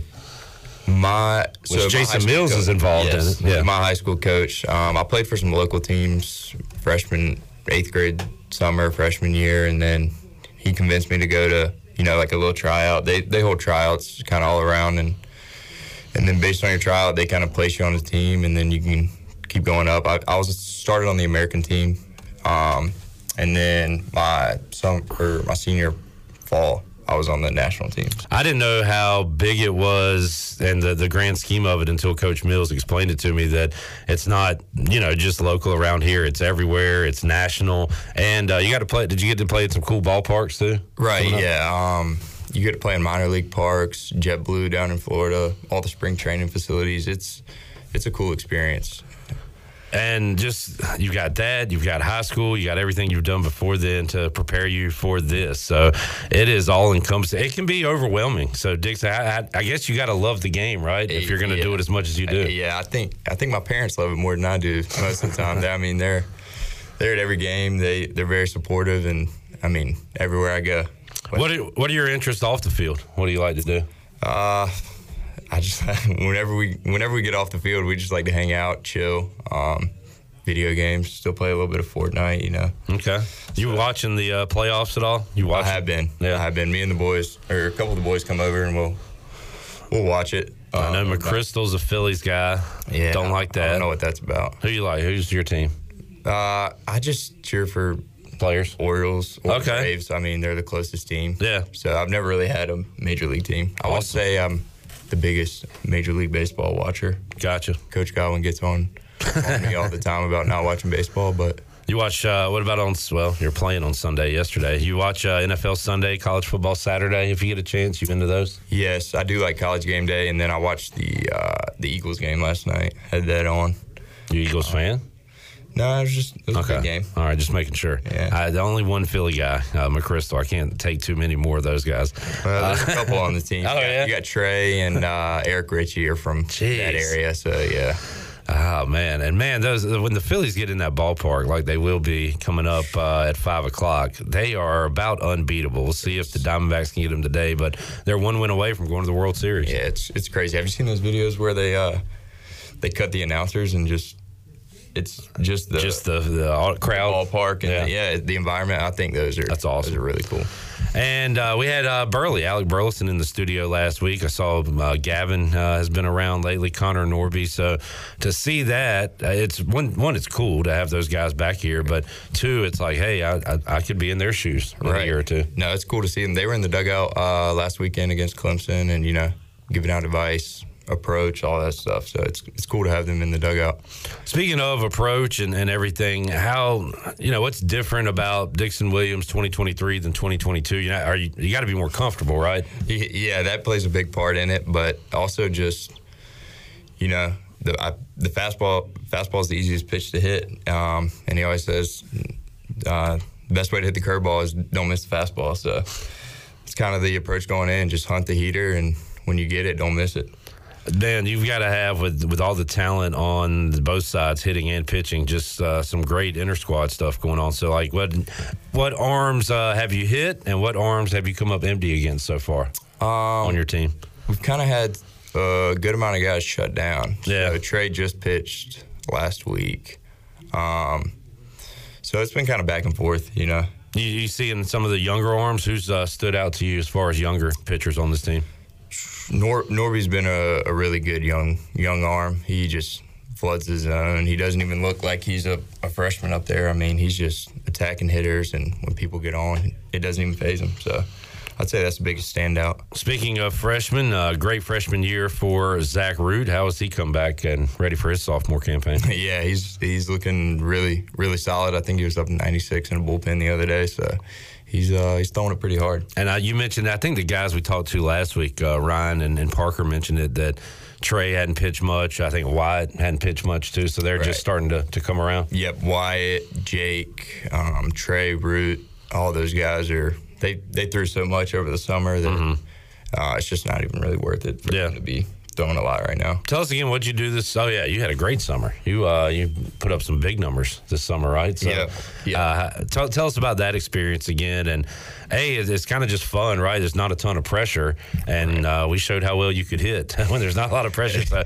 so tell us about that. Right. Yeah, it's uh, it's a good time when you can just go up to the plate and kind of, you know, play baseball. I mean, it's still playing baseball here, but obviously it means a little bit more. There's a little bit of pressure, but with that pressure, you know, come to expectations, and um, so it was it was nice to see where I stand, you know, against other college players because obviously I didn't have a ton of uh, ton of at bats last year, so it was, it was a cool experience. Yeah, how frustrating is that, Dixon? And and sorry to bring it up, but it's the reality of it. Transfer portal guys think about, hey, am I in the right spot? But uh, it's awesome to see guys like you stick it out. So so how frustrating was that, and how you know motivating is that to say, hey, I'm about to have a big year this year? Right. It's um, yeah. I mean, it's a totally different age with guys. You know, I, th- I think it's more of a quitting mindset when guys do that. Um, so I've always been committed to ECU and um, being from here, it just that's what it means to me. I'm always going to stick true to that, and even if this year doesn't go the way I want, I'll be back here and try and earn a spot. Awesome. And uh, we used the word pressure a moment ago. A little added pressure, but also got to be really cool to play in your your hometown too, right? Oh, yeah. college ball. A lot of fans from high school. Yeah, it's it's really cool seeing everybody you know, and um, you can look at it as pressure, but I think it's just really just a cool environment to be right at home. Uh, any story behind the number one? Not really. Coach Godwin just called me. He said, "What number you want?" And he said, "There's these numbers," and it was one and two, and I was like, "Those are both pretty cool, but I'll take one." Let's go with number one. Yeah. And At the time, we didn't have zero. So we got a zero on the roster. Yeah, they don't like uh, zero. My my buddy Murph got that last year, but um, yeah, I don't know. They they've never had a zero until last year was the first time. Interesting. Uh, of course, Dixon went to DH Conley. He is the uh, second best Conley athlete playing at East Carolina right now, behind Maeve English. Is that fair to say? That's fair. That's fair. I mean, they are Yeah, they're doing awesome out there. Yeah, they are. Uh, but love to see the uh, the Conley to East Carolina connection, and uh, it's really cool to see out there. All right, so uh, when is the Purple Gold World Series coming up, Dixon? Do you know? If not, I can look it up. Yes, that is not this weekend, but next. All right, so that'll be Friday, November third. Uh, when when's the draft uh, coming up? Do we know? The draft? Yeah, like you guys uh, split captains and pick Oh, teams, okay. right? I cannot remember when we did it. I want to say it was the Wednesday before that. So maybe that next Friday. week? Yeah. Okay. Yeah. Is that right? Is it next weekend or is it this weekend? Uh, next. So this Friday coming up would be the 27th, and then the following will be the third. Yeah. Okay. So you still got together. a couple Sure. weeks. Yeah. Uh, so yeah, that'll be um, Friday, Saturday, and Sunday, and.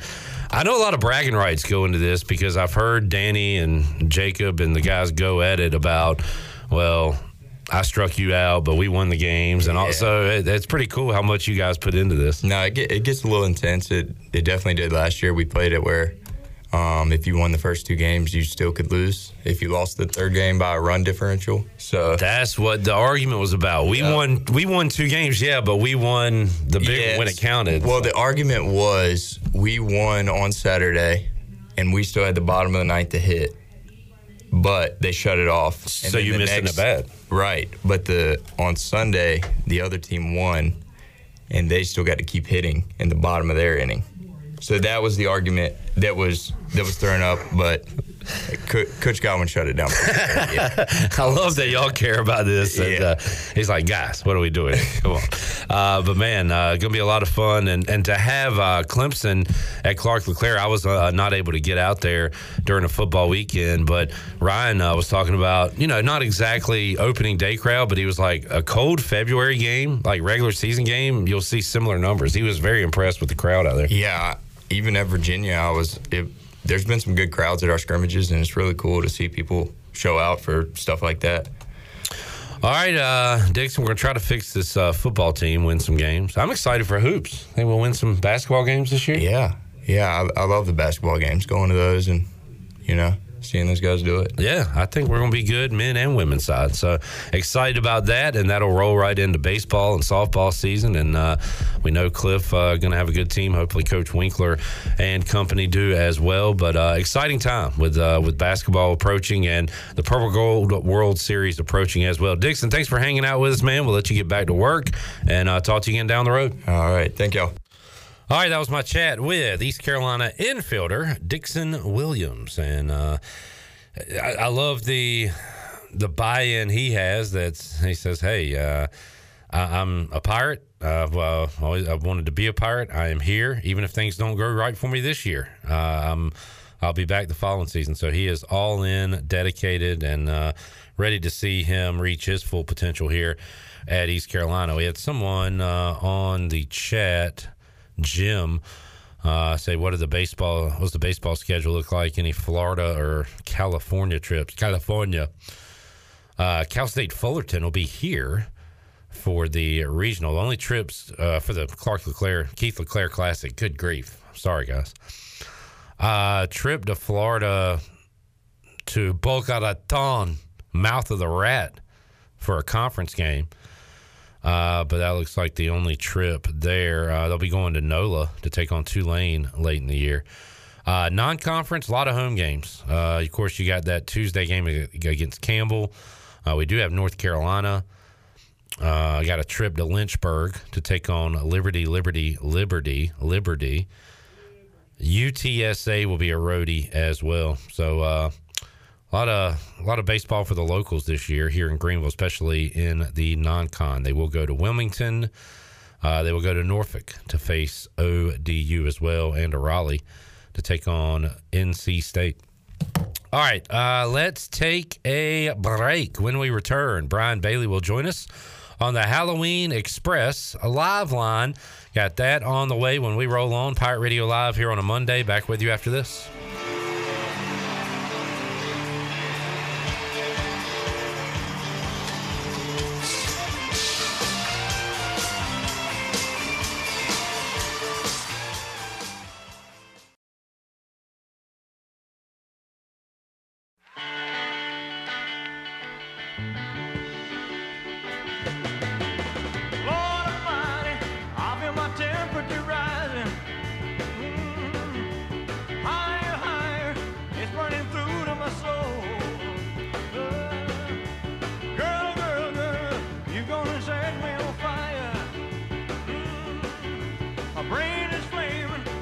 Listening to Hour 2 of Pirate Radio Live. This hour is brought to you by Carolina Caliber, Eastern North Carolina's premier outdoor shooting sports store for over 60 years. Visit CarolinaCaliberCompany.com to shop today. Now, back to the show. All right, welcome back to the program. Order Jersey Mike subs on the mobile app and get delivery right to your home or save time and order ahead to skip the line to pick up from your nearest Jersey Mike sub location.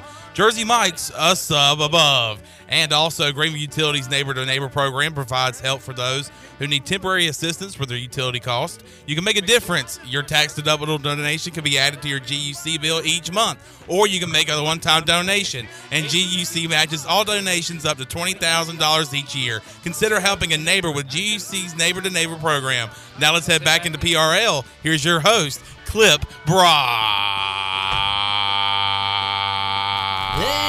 Welcome back to Pirate Radio Live here on a Monday. Sean handling the audio production duties today. Our thoughts are with Shirley Rhodes. She has a family issue. We've got Joe Wee hanging out with us here on the video production. Big dog here. And I'm here. And earlier today, Brian Bailey was right here in this chair talking to ECU Hall of Famer Robert Jones. Great chat today on the Brian Bailey Show. And uh, BB, uh, you always. Uh, you always got a little pep in your step when you get to talk to one of, if not your all-time favorite Pirates and Cowboys.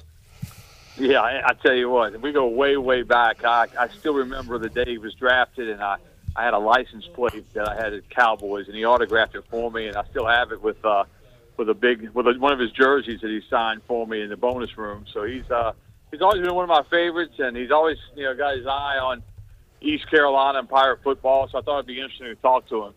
No doubt, and uh, I, I like I love the chat because he gave his thoughts on current day, what's going on. Talked a little NFL. I loved uh, hearing him say his team would have whipped Zay's team's butt. Uh, it was a great chat. So if you missed it, check that out uh, right now on YouTube. Uh, you can download it where you get your podcast, or you can hear it on these airwaves at six o'clock. And kind of talked about this, Bailey. If you're going to fix what's going on with Pirate football it's probably not going to happen here in these next uh, five or whatever games. Uh, it's going to have to be something in the offseason because you got what you got at this point, and it's just it's not gotten any better. And boy, Saturday was about as bad as it gets on offense. You almost have to split the conversations when you talk ECU football into an offensive chat and a defensive chat because they're playing good enough defensively to win some games, but clearly uh, not on the offensive side.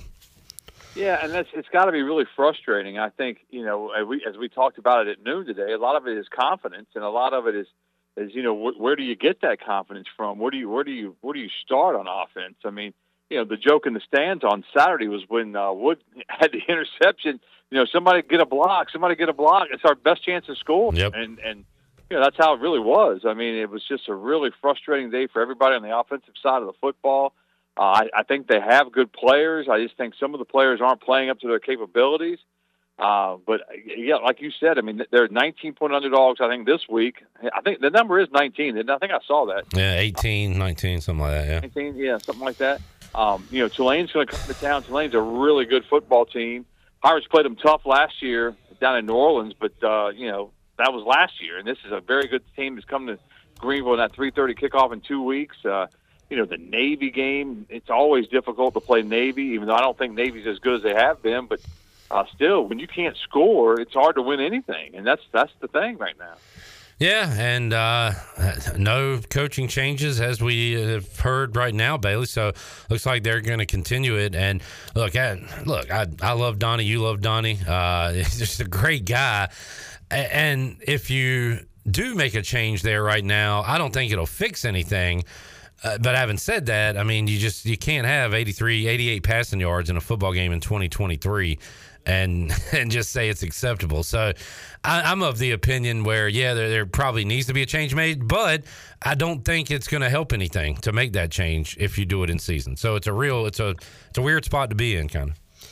Yeah, and you know, all these coaching staffs. I mean, yes, it's a business. I get that, and Coach Houston's going to have to make some really big decisions. I think at some point, whether it's you know this week, next week, or in the off season. I think it'll be in the off season. But but they're still they're like families, and and they affect families, and so you know it, it's it's really hard. But I think but Coach Houston knows whose butt is on the line. Whose butt do you think it's on the line? It's Coach Houston. He knows that. Yeah. So he's going to have to make some very difficult decisions, you know, at some point. And, you know, I don't know if Lincoln Riley could come back and score with this bunch right now because I just don't think that that you know there's something there's something missing as far as what the offense does, and I don't think the light's going to come on. But it, it's it's just a it's really frustrating for everybody involved if they if you can't score in football and you can't move the football, you can't. You're not getting any push on first down. You, you know, you look at it second down, you're not getting anything. And then you're third and long, and you're punting. I mean, it was it was really difficult to watch on Saturday. Brian Bailey joining us. Looking forward to Mac McCarthy joining us on Tuesday, where we dive into college football. And man, we've got a ton to talk about from Saturday. It was it was Test Saturday, where teams got tested, and Texas survived against Houston. Oklahoma survived against UCF. Washington survived against Arizona State. All one score games where teams were, were pretty big favorites uh, in those matchups. Um, one team that didn't survive, Bailey, was North Carolina losing to Virginia. And you said it last Monday when we talked. Like, like over the years, yeah, Virginia's had North Carolina's number, and uh, but we, I don't think either one of us gave the Wahoos a chance on Saturday. How about that? Thirty-one to twenty-seven, and that'll knock North Carolina out of the top ten and knock them out of a, a championship chase. Yeah, and I, I I said this. I did say I said they give them fits, but I followed that up with I don't see it this year. I really didn't see that at all. And Virginia just you know they they played much better than they have all year, and that that gives everybody hope. Virginia was one in five, going to play a top ten team on the road. So I mean, there's always a chance that something can spark, and uh, it sparked for Virginia. And North Carolina, you know, didn't play all that well, and they they kept Virginia kept hanging around, hanging around. In fact, Virginia would have won that game, you know, by a larger margin, but they fumbled the football the one yard line Yeah. out of the end zone and kept Carolina in the game, but Carolina couldn't take advantage. And Bailey, every Monday we try to figure out who's good in the NFL, and yeah. this is kind of unlike college because the NFL is designed for everybody to kind of be around the same and parity and all that. But you can go a whole NFL season and not figure out who's good. And yesterday, the examples uh, certainly were the Bills losing at New England, um, the Lions, who I said all week last week were for real, uh, losing thirty-eight to six to the Ravens. And uh, you just can't figure out week to week what's going on. Those were two uh, surprisers yesterday. And you know, I, I love I love college football, but I've always been a big fan of the pros. And I thought I was turning, you know, spinning. Okay, kick him out. Watching different games. Sorry. And you know, it, it, it, it gets to me. It gets to me that that you know, like the Giants and the Commanders yesterday. I mean, the Giants had tons of fans. All of them Bailey. He's on rooting like crazy. I mean, I don't want to talk about that game. yeah. I know you don't, don't, but it, but it was just you know, and everywhere you turn, I mean, teams that were you know one and five, two and four, that basically out of the playoffs already, but still everybody was there, had their jerseys on Yeah. for their team. I mean, but there's a dark side to the NFL too. You know, the drunk side. That's that's a bad deal. But Well, there's a video of a fight every uh, every week. yeah, exactly. It was a big day for one and fives, Bailey. You said it. The Broncos were one and five. They win. Uh, the let's see, Giants were one and five. They won. Patriots were one and five. They won. Bears were one and five. They won. If you were one and five uh, yesterday, it was a great day for you. Yeah, and it was it, was really like I said, just sitting around just watching the games and watching the end of them and seeing how everything played out. I mean, the NFL is such such a parity driven league, and they I don't know how people you know I know lots of people that do gamble on games like that. I just don't know how they do it and how they win, but. Uh, some some people are successful at it, but it's got to be difficult. Oh, I was here last Monday talking about my picks and how uh, how amazing I was. Uh, I lost how many in a row to start? Joey, was it six? I think I lost the first six games out of our picks. Uh, I, it was terrible, terrible day for picks Yeah. uh, across the board. And I won two islands. tonight, the 49ers at Vikings Monday Night Football. And uh, Bailey saw Keaton catch a ball, look good, but then Chandler mentioned something about uh, a hammy or something. Uh, what, what was it, Chandler? Yeah, I saw that. Uh, I was wondering where he went, especially with the uh, with the uh, score being like it was. And then I went to Twitter. You can just search up his name, and I saw that he was dealing with a hamstring injury. Man. So. Oh, hate that. I know because you've and and boy, he looked good running that football after he caught it yesterday. Uh, you just hope Bailey these things can can come in bunches, and you just hope. I mean, the Ravens believe in him. They they want him on the team. They didn't get rid of him the first time he got hurt. They uh, they kept him around, so they clearly like him. But you just hope he can uh, stay on the field. Yeah, hamstring's a really strange deal, man. You got to get that thing totally well, or you'll tweak it again. Well, BB Brian Bailey joining us. Uh, Bailey, good to uh, to hear from you, man, and uh, glad you're you're doing you're doing well right now, right? You were in uh, good Yeah, spirits today. Everything's good. Good. Great spirits, man. Everything's good. So we just keep on keeping on. Yes, sir. All right, BB. Thank you, man. All right. Sounds good. Thanks, man. The legendary Brian Bailey joining us on the Halloween Express live line, Greenville's premier Halloween superstore. Superstore. Halloween Express right now. You making fun of me? Who said that? Me? And I just said superstore. Superstore. Okay. You got offended. I did. that wasn't even making fun of you. I'm a little sensitive today, man. I'm sorry. Gosh. I'm sorry. That was on me. Okay. That's on me for being soft. I was a little soft. Who said that? Are y'all making fun of me? All right, so now I'm making fun of you. I'm trying to All right, do now a- I'm making an, fun of an you. interview with Bailey, and we got Bob Braxton. Thanks for the cookies, but then he's making faces and doing jumping jacks. Yeah, I don't know what Bob was doing. We Bob got was a, on We got a supposed bouncer here. Didn't do anything. Bob was he's on out. one. He's out of here. Did he not? Okay. Bob's gone. They, he saw he saw Joey turn the corner. And he got the hell out. Get out of here. I can't do anything until things get physical. And it wasn't physical. But I do have a cookie for you. Oh, thank and you. some nuts. Spicy and regular. Tyler says, "Stop it, like Chan." He said, "Nah, that was on Chan. Terrible." Thank you, Tyler. Appreciate that, man. Tyler. Tyler, shut the Shut hell up. Just shut up. Hey, y'all. All right, all right, hey, sorry. y'all leave Tyler alone. No, I haven't liked Tyler for some time now. Yeah, y'all got beef. Yeah, me and Tyler don't really rock with No, each I like Tyler, so I don't want to get started. we don't really rock like that. you don't know me like that. Uh, let's see. Ryan says fragile ego. Yeah, maybe. Who Eric, said that? Eric said Clip is having a case of the Mondays. If there's any Monday to have a case of the Mondays, it would be this Monday. Seven points for my college team, seven points for my pro team. The only reason either one of them, both of them scored touchdowns, they were given to them on a fumble punt. And they both lost to two fat lards. Fat. I'm talking fat. Fat. Just fatsos. Biff and Daboll. And then the Giants have a fat defensive coordinator too, Wink Martindale. Just a bunch of fatties up there. And they're beating my teams. And the only thing I'm thankful for is that Mark Mangino, Romeo Crennel, and Charlie Weis's fat asses aren't on my schedule this year because they would beat my teams too.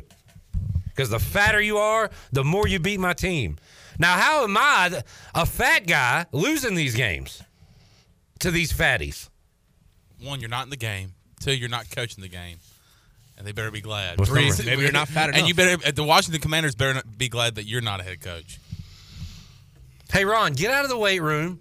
Open your Get mouth. Get fat, Ron. Open your mouth and speak for once in your life. And open that mouth and feed it with a foot long. And get fat. Take note, Ron. You in shape. Can you say B A S T A R D on the radio? No. That's not a good word. No.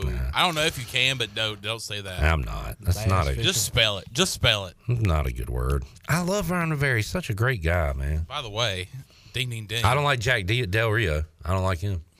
Where to spell the word? That was good spelling. Thanks.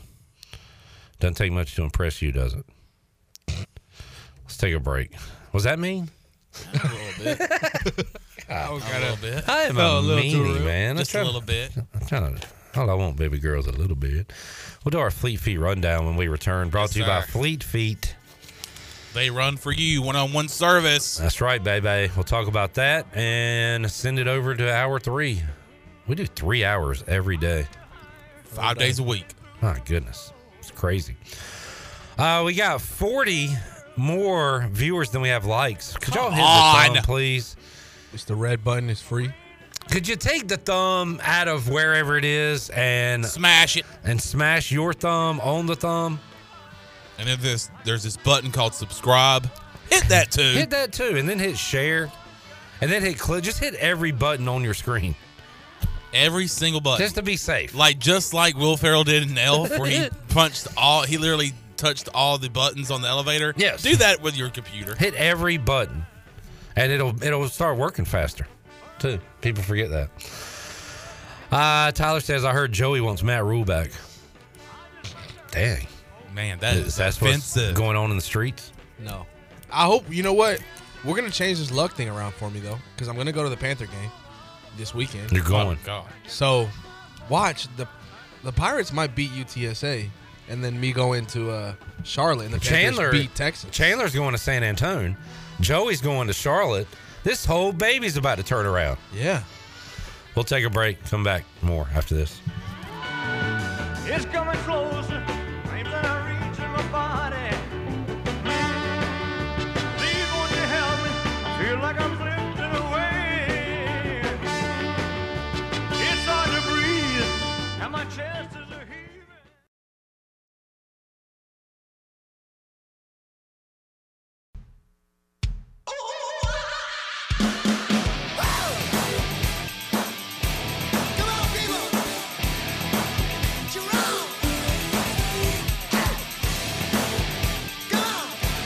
Listening to Hour 2 of Pirate Radio Live. This hour is brought to you by Carolina Caliber, Eastern North Carolina's premier outdoor shooting sports store for over 60 years. Visit CarolinaCaliberCompany.com to shop today. Now, back to the show. All right, welcome back to the program. Do you have real estate questions about buying or selling residential or commercial properties? Are you curious about this current real estate market?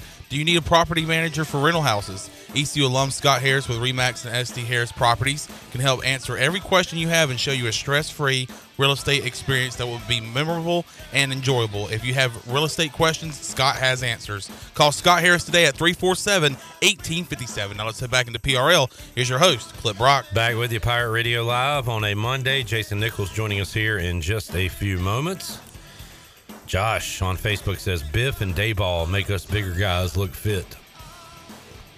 I don't know what it is, man. I, I had a extreme distaste for Rob Ryan. I think he turned me off to all fat coaches. I hated Rob Ryan. But I liked Rick Majerus. I wish we had that Rick Majerus cut where he talks about Rudy Gay. It's one of my all-time favorites. I don't know if we have it. Might be in the old sports bar folder. Um, I, you know what? It's not worth getting right now. Uh, Douglas says, How does Mike Houston have time to do those pirate water commercials? Uh, those commercials take like 30 seconds. Doesn't take long, Douglas. You can do more than one thing. That's not why we're struggling. I don't like when people do the, well, if Cam Newton spent less time putting that stupid hat on, he wouldn't have thrown it. doesn't have anything to do with anything. Oh, people said it last year. If Holton Ahlers wouldn't do every commercial, if Holton Ahlers wouldn't go to Pirate Radio, he'd be practicing, they win more games. Shut up. Or when the Steelers had Juju Smith, like, if you would stop doing those TikTok dances on the field, they'd win games. Well, that might be true. They'd win games. Come on. All it does, it, I mean, now it says when Juju's doing stuff like that, when Cam is doing stuff like that, it's it puts a target on your back. Sure, absolutely. When you do anything outside of the norm, it's going to get more attention and more negative attention. But it has nothing to do with results, nothing to do with anything. If Cam Newton dressed like a normal human being, his numbers would have been the exact same as they are right now. Yep. Facts. Get some facts and come back and see me. Chad says, What about Andy Reid? I like Andy Reid. He's a good fat guy. I'm not saying I hate all fat coaches, but there's a lot of them that I do. I, I hate these guys because they're beating my teams. I'm, I guess I'm a Biff fan now, to be honest. I've done a 180 on Biff. Called him a joke. He got mad because people asked him three questions and picked him last. Said these guys don't know anything. I said, Oh, yes, they do, Biff. They know that you had all that roster turnover and you're coming into this league and you're not going to win any games this year. Well, guess what? They did win a game, and it was against East Carolina in Greenville, and it, it was embarrassing. So Biff knows what he's talking about, and I'm the fool. I'm the fat fool. Fleet Feet Rundown brought to you by Fleet Feet. I drove by there today. You can go see him at the old Gordon's Golf location on East Arlington Boulevard. Fleet Feet 207 East Arlington Boulevard. They run for you. They got the tools with the 3D foot scanner. They got the one-on-one service and all of the aboard. Uh, all the aboard coming up tonight. Am I saying that right? All the above. What am I saying board for? 49ers at Vikings Monday Night Football. You got two baseball games today, right? With one starting in uh, just a few minutes. Diamondbacks at Phillies. The bank will be rocking once again. It is an absolute madhouse. Aaron Nola on the mound to try to close it out and advance to the World Series. And how about the Rangers? Series tied three to three. They play tonight in Houston. So we will know our World Series coming up tomorrow. And if it's Rangers, if it's Phillies, Astros, that is going to be gross. I got to be honest, the Phillies are turning into a team that I'm interested in because I want to see them lose. I probably won't watch a lot of World Series anyway, but if it's Diamondbacks Rangers, my interest level is almost zero. If it's Diamondbacks Astros, my interest level is zero. If it's Phillies Rangers, I would at least have a rooting interest and could pull for the Rangers. So I guess I'm rooting for that. I'd like to see Philly go again and lose. Let's take a break. Fleet Feet Rundown. Buccaneer Music Hall Scoreboard. Halloween Express Live Line. Any other plugs to get in? Hey, I hear a phone. We'll open up the phone lines coming up in hour three and make you a winner. We'll have a giveaway. Chan, you got our giveaway. You're going to have that ready for us in hour three? Yes. Thank you. We'll take a break, come back. Tyler says go support cross country next week. That's right. We had Coach Billy Caldwell. Yes. And Kurt Kraft on the show last week. I still feel bad about that. I called Billy Caldwell Billy Campbell twice. And that is my one thing I really it's just laziness.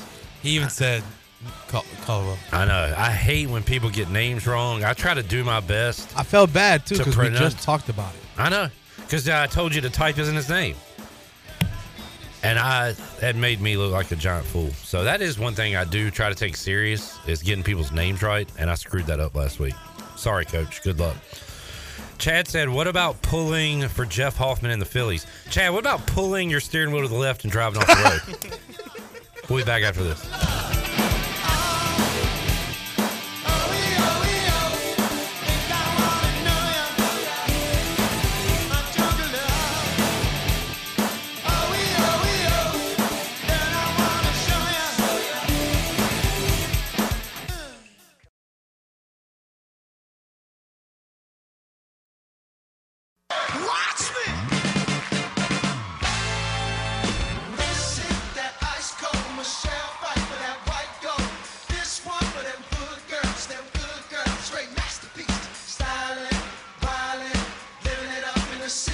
You're listening to Hour 3 of Pirate Radio Live. This hour of PRL is brought to you by Bud Light, reminding Pirate fans to stay in the game and drink responsibly. Bud Light, the official beer of the ECU Pirates, and proudly distributed by Carolina Eagle Distributing since 1989. Now, back to the show. Welcome back to the show. Be sure to check out David Price Construction for all your commercial or custom residential renovation and building needs. Run by ECU alumni David Price Construction.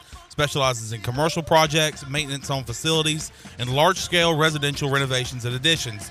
David Price Construction, the proud ECU Home Services partner. Call them today at 919 291 5532 or visit them online at davidpriceconstruction.com. Now let's head back into PRL. Here is your host, Clip Brock. Oh, what a difference a week makes. Now we got Jason Nichols in here fired up about Falcons football. Got to be fired up about something, Clip. Good road win. Nope. For your boys. Nope. Well, we just about tried to give it away three times. Sounds familiar. Sounds familiar. Um, I'm gonna do something here. I, we- look, I'll, we'll talk pirate football. This is pirate radio. Of course, we'll talk pirate football.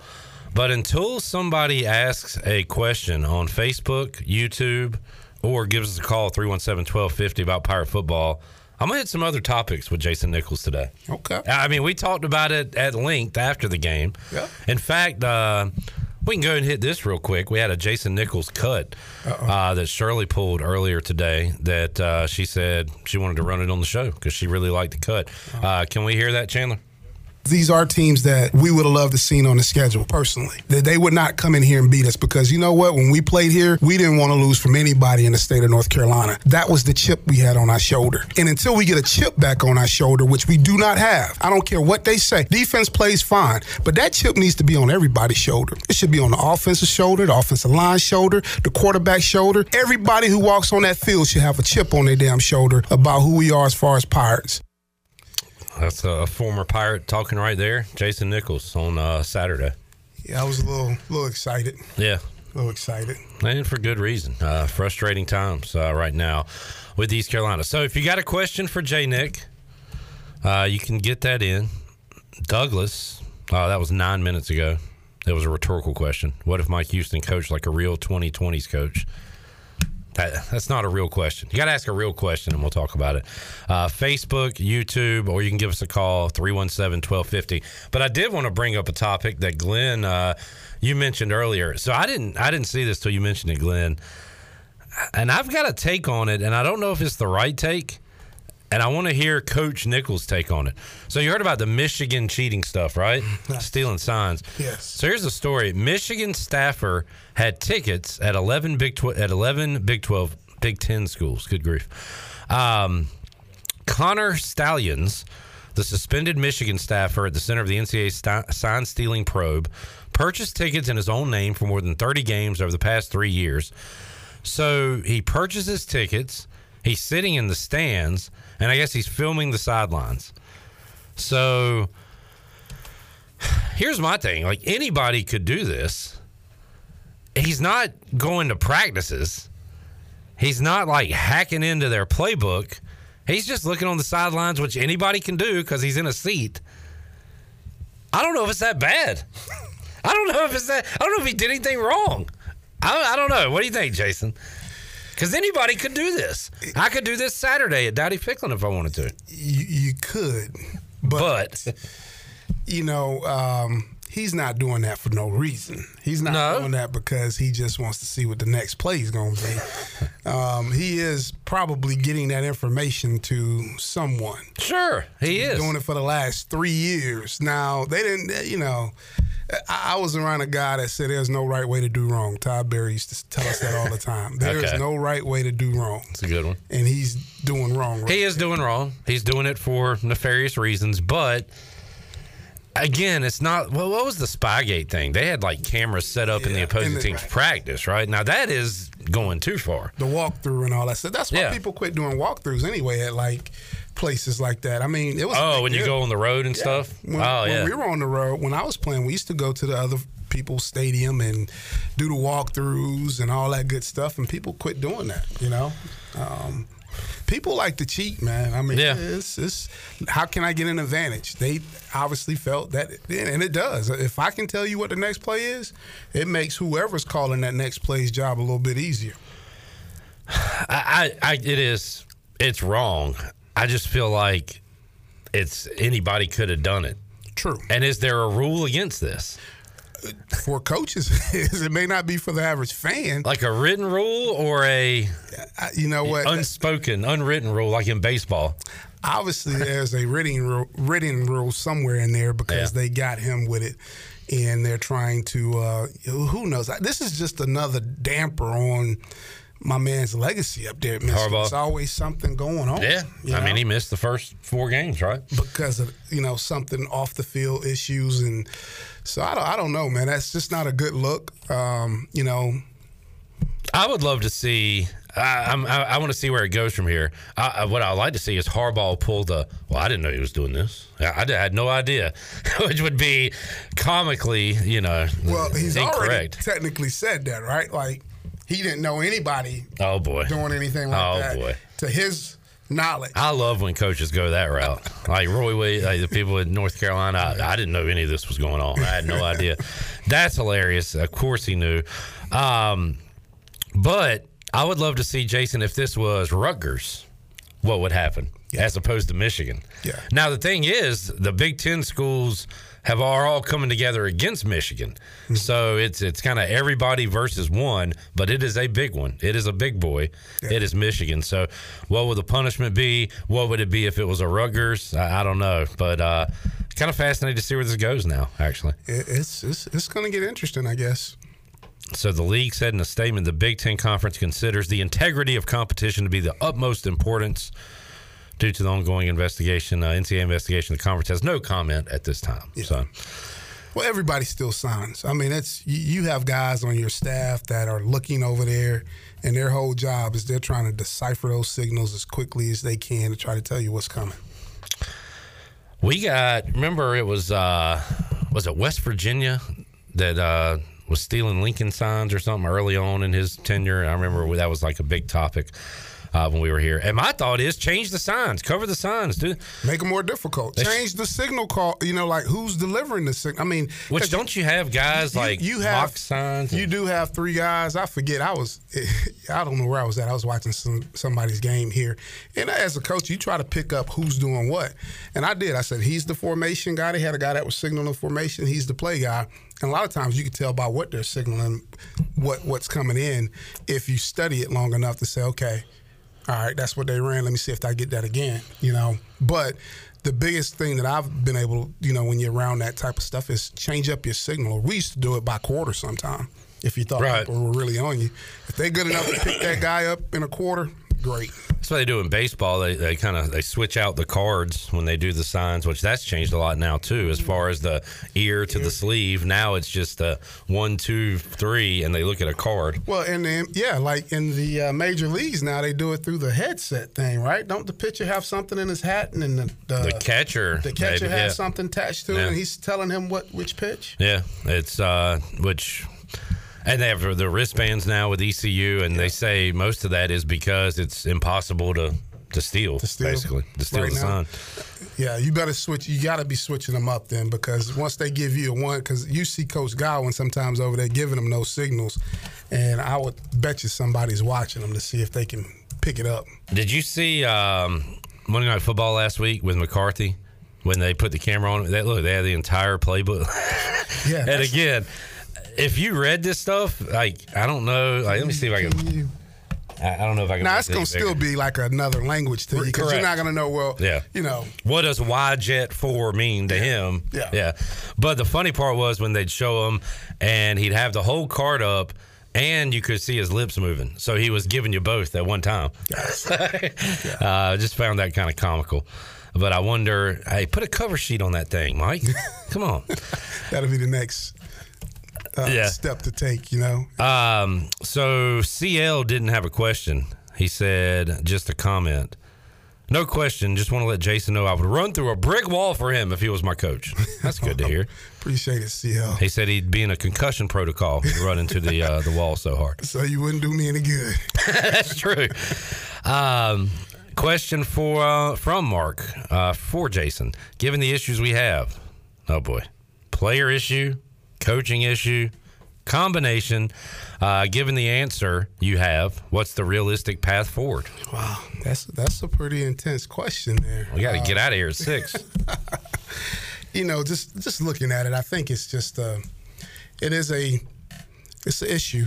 Uh,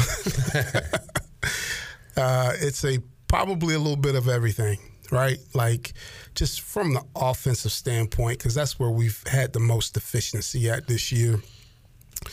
Something's missing. It's not clicking. It has not clicked, and I'm I'm sure that's probably why. You know, Coach Houston has tried to stay in here to see if they were going to eventually get these guys clicking but it's it's not, and it affects everything. So I don't. I, I think at this point, you got to really do. You, you truly got to take a deep dive and say, what is it? Is it the quarterback? Is it the O line? Is it the running back? Is it the receivers? You know, is it the play caller? You know, you know, were we calling the same plays last year, and what what was happening? Um, is it because we lost a lot of players from from the previous season? You know, I'm sure it's all of that. But like, you know, you you you always got to be ready for the next guy. You know, to me, I used to get, you know, not get in it, but I used to have debates with coaches about, you know, they used to, you know, I don't want him in on that play. And I'm like, well, why? Because we won't run it with him if he's in, you know, if he's in the game. And I'm and I'm like, well, okay, I fell for that when I was a young coach. And then you put somebody in there and they call that play, and you said, well, you weren't gonna run that, you know, when he was in there. So you have to always get hmm. guys ready. You got to get the next guy ready to play because who knows what's going to happen. And he has to be able to go in there and execute just like that first guy would. And I can't be held hostage just because he doesn't know what to do.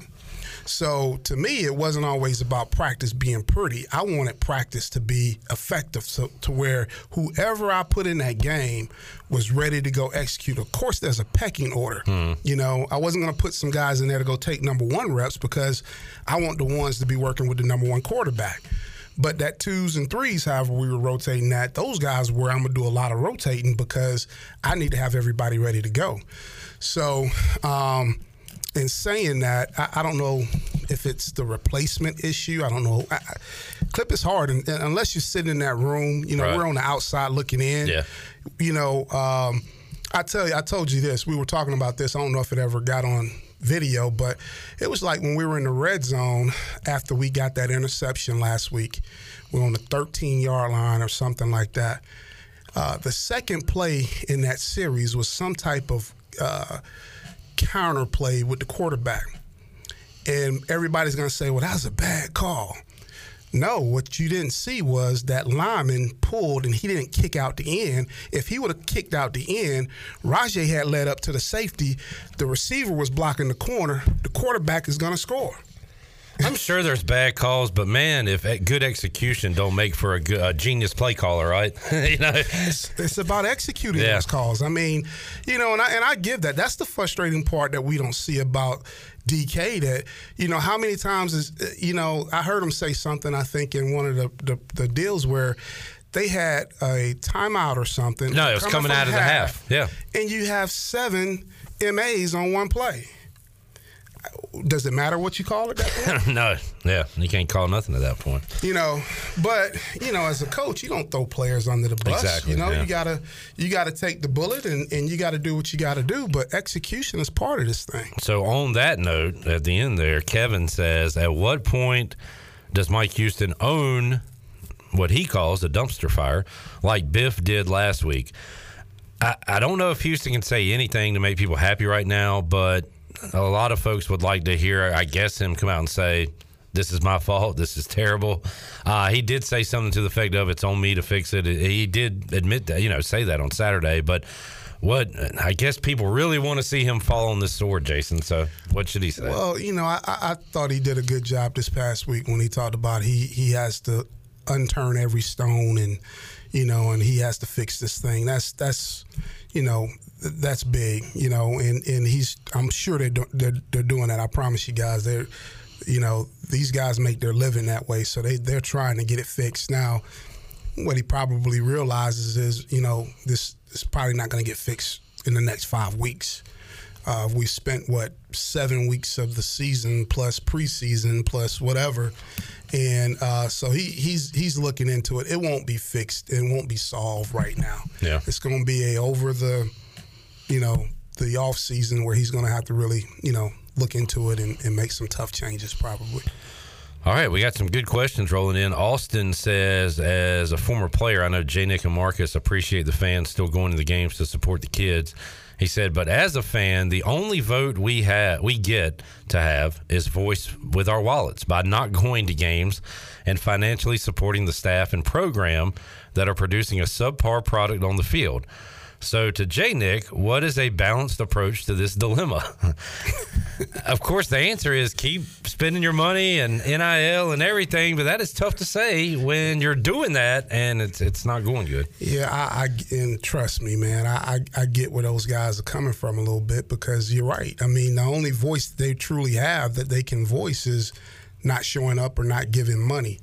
Um, if they feel that their uh, frustrations are falling on deaf ears, but um, I, I think Pirate Nation. I've learned a lot this year sitting in this booth with you guys. Is that they're passionate um, and it's contagious because I get caught up in it sometimes. I try to stay as neutral as I can about most things, but I mean it's natural. I mean I you know I it's it's frustrating to see the team that you like struggle so bad, and you're like, well, why are we this bad? And we've we've you know we we were, we've been through situations where we've played better, and and and uh, but I don't know. I, I don't know if this is not the face of college football moving forward for a lot of people because of the NIL, the mm-hmm. transfer rules, and all that stuff. I mean, that's the that's the take about this thing that people got to realize is that yeah, you can go and get some guys, but you're going to lose some guys too.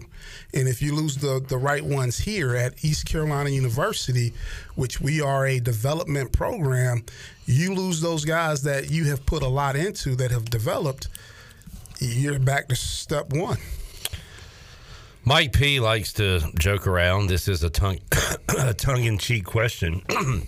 Excuse me, uh, but it's pretty funny. So he said, should ECU leverage the fact that they've developed and sent kids to Power Five schools in recruiting? So he says, hey, you come here, we'll get you to Oregon. You know what? I know that sounds tongue in cheek. I've heard people doing that. You know what I'm saying? Like I've heard people talk Like, come here for a year or two. Yeah, and we'll get you to the Power Five. So that is actually being said. I have heard Wow. say that. So That's what a that's world their we live in. recruiting pitch now because you, they're and they're probably being honest because let's just keep it real. I mean, the top receiver over at North Carolina came from Kent State. Yeah. well, our guy, uh, Winstead last year was uh, a rocket. was a rocket. Yeah. I mean, so I, I think now I, I tell you this. A guy said this uh, here again. You hear me bring his name up all the time. Todd Berry said this about f- three or four years ago, before all this stuff hits. He said you're going to have people like Alabama, that which they're doing, who's going to start recruiting people's rosters, and, and they're going to develop a whole department because they can do it at Alabama. They got all the money in the world to set up them a recruiting department to scout all the top players in the group of five. And you know, those guys sit in a room all day and all they do is watch film and start ranking these guys and finding out who they can go get. That's why I said Shavon Revel made some money on that Thursday night when we were about the only game on, and he had that game, and it makes me nervous as a pirate. But I said, good for him, Yes, because he's, he- in the spotlight. I, I know people don't, don't want to hear that. Yep. I hope he stays apart. I Sure. hope we're dead wrong on it. But you're right. He's too pretty. He's long. And, and all all he did, all those other guys who might have been interested in him said was, "Hey, go play at East Carolina. Let's watch you play for a little bit. And if you live up to the hype, we're coming back to get you." Man, uh, Jamie and Heidi uh, bringing up Raheem Jeter's name. Uh, Jamie says it's got to be time for Jeter, right? And Heidi says, "Do you think we'll see Jeter put in before the end of the year?" If I'm guessing, if I'm really evaluating everybody, I would say you're going to see Jeter at some point. Yeah. Um, I think you got to find out what he is, because if you're going to, you know, bring in new guys to play at that position, you probably need to be honest and upright and fair with him to see whether or not he's going to be a valuable option. Uh, for a lot of reasons. One for him, but two also for you as a coach to protect yourself, uh, to get as many good guys in here as you can that can come in here and compete at a high level. So um, I would suspect that you would probably see him play at some point in time, just because you need to evaluate him.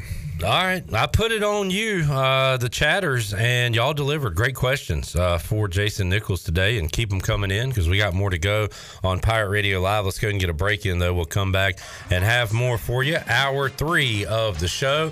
Uh, runners first and second, bottom of the first.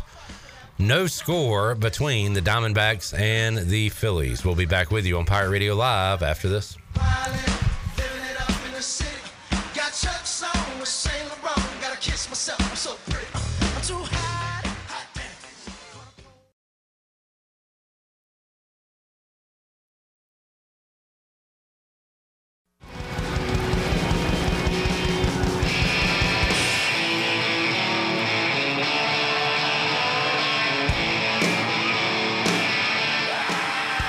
You're listening to Hour 3 of Pirate Radio Live. This hour of PRL is brought to you by Bud Light, reminding pirate fans to stay in the game and drink responsibly.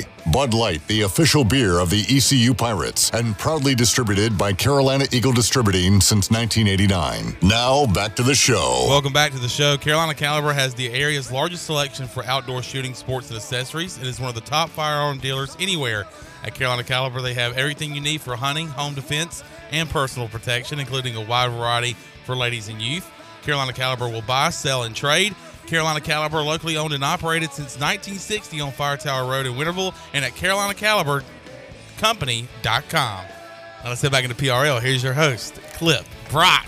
All right, what y'all doing over there? I was just trying to It's see like, if don't he wouldn't stutter, don't stutter. Because you know he's a He did all right. stutterer. He did good. Hey, you're doing good today, man. Stepping up. Thank you, man. Doing one more. Next man up, Chon. We got Joey. We got the big dog here. Uh, Jason Nichols to my left. Uh, Larry and Raleigh just called and said that you guys are doing a good job. So Hey, thanks, Larry. Yeah. He said we'll be all right. And you're doing a good job listening, buddy. He says he's been here since the Pat Dye days. Wow. Okay. Uh, yeah, we mentioned it, and Jason even said it during the break. Great questions, chat gang. Uh, he said he had to think about some of those. You made him think today. Yes. Um, and I'm not going to pick on you, Kenny or Greg, but I have asked this question to Jason at least two or three times already this year, and we'll run over it one more time. So I'm picking on myself because I keep asking him, what can we do to call plays when you have this offensive line situation? How do you mask it, Jason? What's your answer to that? man, uh, the the experience I've had with it when I was at ULM, we weren't very good up front, and it was a tough situation over there. We tried to put as much as we could, and this is you know here's the other part. We tried to put a lot of what we thought could could supplement the run game on the receivers as far as screen game, and we had to challenge them. Like like listen, when we throw a screen over here, it has to get four yards it was we got to go get in a fist fight out there on the perimeter and you receivers when you catch it you got to get downhill. You got to get me four. And we we those guys bought into that. You know what i'm saying? Hey this is another, another way for you, us to get you the football. So if y'all block for one another you'll get more touches. You'll get more opportunities to touch the ball. And so that was one of the ways that we kind of you know, got the run game kind of. And when you did you watch the Miami Dolphins last night? Yeah. A, a lot of their run game was tossing it to receivers, coming out of motion, coming Yeah. out of twirls, and trying to get it on the perimeter because they knew they weren't going to move the front of that uh, Philadelphia Eagles or Right. whatnot. Yeah. And so, you know, when we would go and play teams like Auburn and, and Florida State and places like that, we weren't going to move the front. So we had to try to find creative ways to get the ball and establish some type of run game.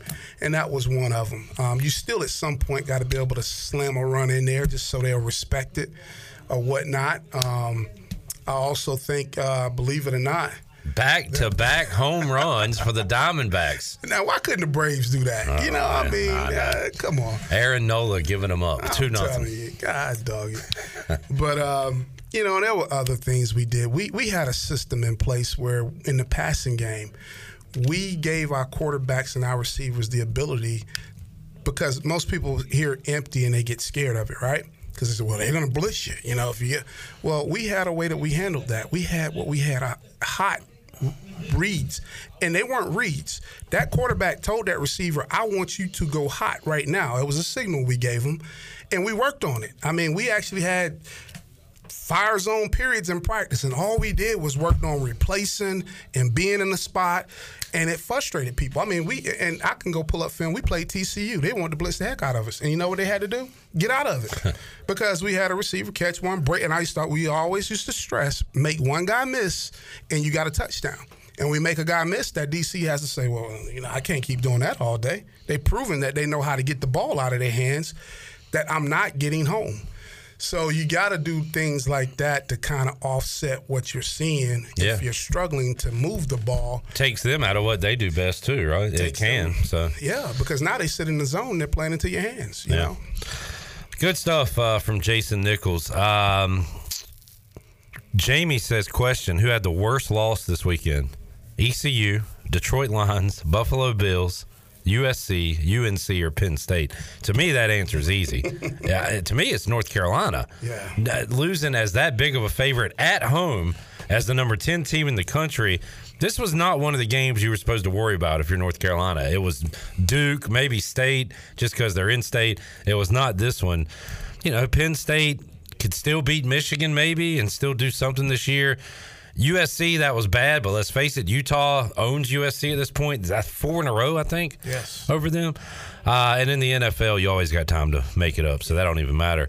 Uh, I would have to go North Carolina, Jason. That was uh, pretty shocking. I, I think that is you're right. As I sit here, I'm always say, "Well, it's the Pirates" because we're Pirate fans. But um, no, you're right. When you look at the grand scheme of thing, and that's why as coaches, you don't you, you try never to overlook any. We talked about this with you last week, I think. Like, do you really yes do it every week? Every it, yeah. week you have to because you know what? Those guys are on scholarship over there too. And they're in the ACC just like you. And if you walk out there and think you're going to roll your helmet on that field and they're going to bow down to you, you're mistaken, man. And so um, you got to go out here and approach every game like it's the Super Bowl. Because, especially in that situation, because you don't get a chance to redo. In the NFL, uh, we'll see them again. Yeah. You know, I'll get a chance as long as we continue to just play well. I can have one bad week. One bad week in college football normally means you're going to be out of the playoff hunt. Yep, that's the way it goes. And uh, sure, sure, North Carolina could still win the ACC, and a lot would have to happen for it. I think they're done with the playoff. Could still have a successful season, but the ultimate goal is is wiped off because of one bad night in Chapel Hill against Virginia. Uh, we got another run coming across. They are touching up Aaron Nola here in the second inning. It is Diamondbacks three, Phillies nothing, and. This is the most stress we've seen Philadelphia under in their home park, Jason. I think the Braves had maybe a one nothing lead or something like that, but And then we gave up the home run. yeah, they have been ahead pretty much all times in that ballpark. So let's see how they respond. Um, all right, we need to make somebody a winner, Chandler. So uh, give me some George Strait or Red Hot Chili Peppers, whatever you call. Give it away, give it away, give it away now. Give it away, give it away, give it away now. Give it away, give it away, give it away now. Wild Power Radio, cannabis awesome. All right, Sean, what are we giving away today? Let's give away a shrimp taco lunch to Chico's. All right, Chico's can be yours. 317 1250 on the Halloween Express live line. We'll take caller number four right now. 317 uh, 1250. Uh, ¿Cómo se dice uh, shrimp in Espanol? Eh, shrimp en español es. em, Oh. Oh, you stumped me again. no, isn't like. It's, well, pesca is what? What's fish? Oh, pescado is fish. Yeah. Yeah, fish. What'd you say, Jason? Something with a T. nah. Yeah, wait. nah, that, I'm a, I'm Camarones, camarones, shrimp, camarones. Camarones. Yeah. All right, camarones, tacos. Do you have a uh, Spanish background? Yep. Puerto Rican. You're supposed to know that. Yeah, man, what are you Come you doing? It- this is the thing, though. It's like, all right, coach, what's the uh, last play you called in the last game of you coached? 24 power. Got him. Got me. Just playing. but I had an answer. yeah, you could have made something up. Oh no, I want to give you a real fact. I appreciate I mean, I could make something up every time. All right, we'll uh, get to your winning call 317 1250 and caller four back with you after this. Give it away, give it away, give it away now. Give it away, give it away, give it away now. Give it away, give it away, give it away.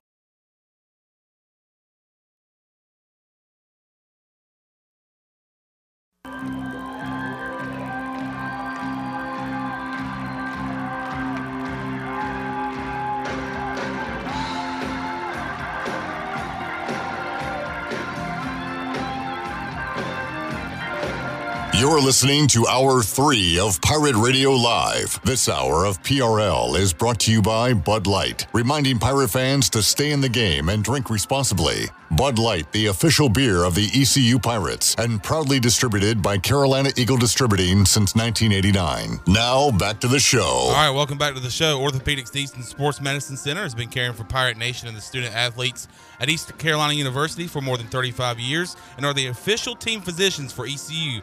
Orthopedics Easton Sports Medicine Center provides a variety of general and specialized operative and non-operative orthopedic services to meet the needs of the patients in Eastern North Carolina. For more inf- information, call 757-2663 or visit e- orthoeast.com. Now let's head back into Pirate Radio Live.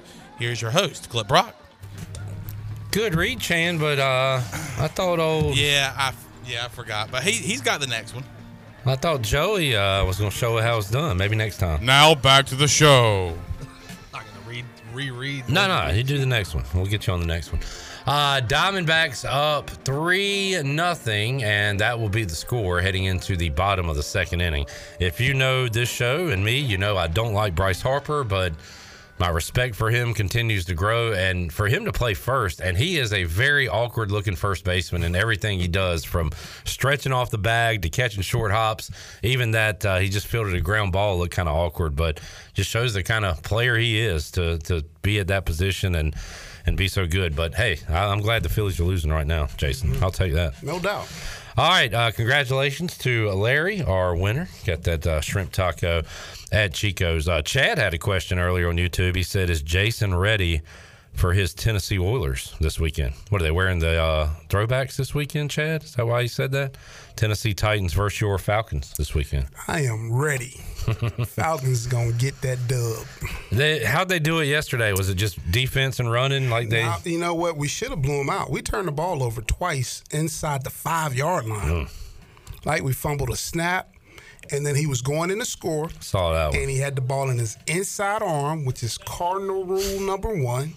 And the guy came and punched it out. That's 14 points right there. Can't do that. And then he did something else uh, that I missed, but it was on the, like the 20 yard line. It was still in the red zone though. Man, Falcons uh, four and three, top of the division.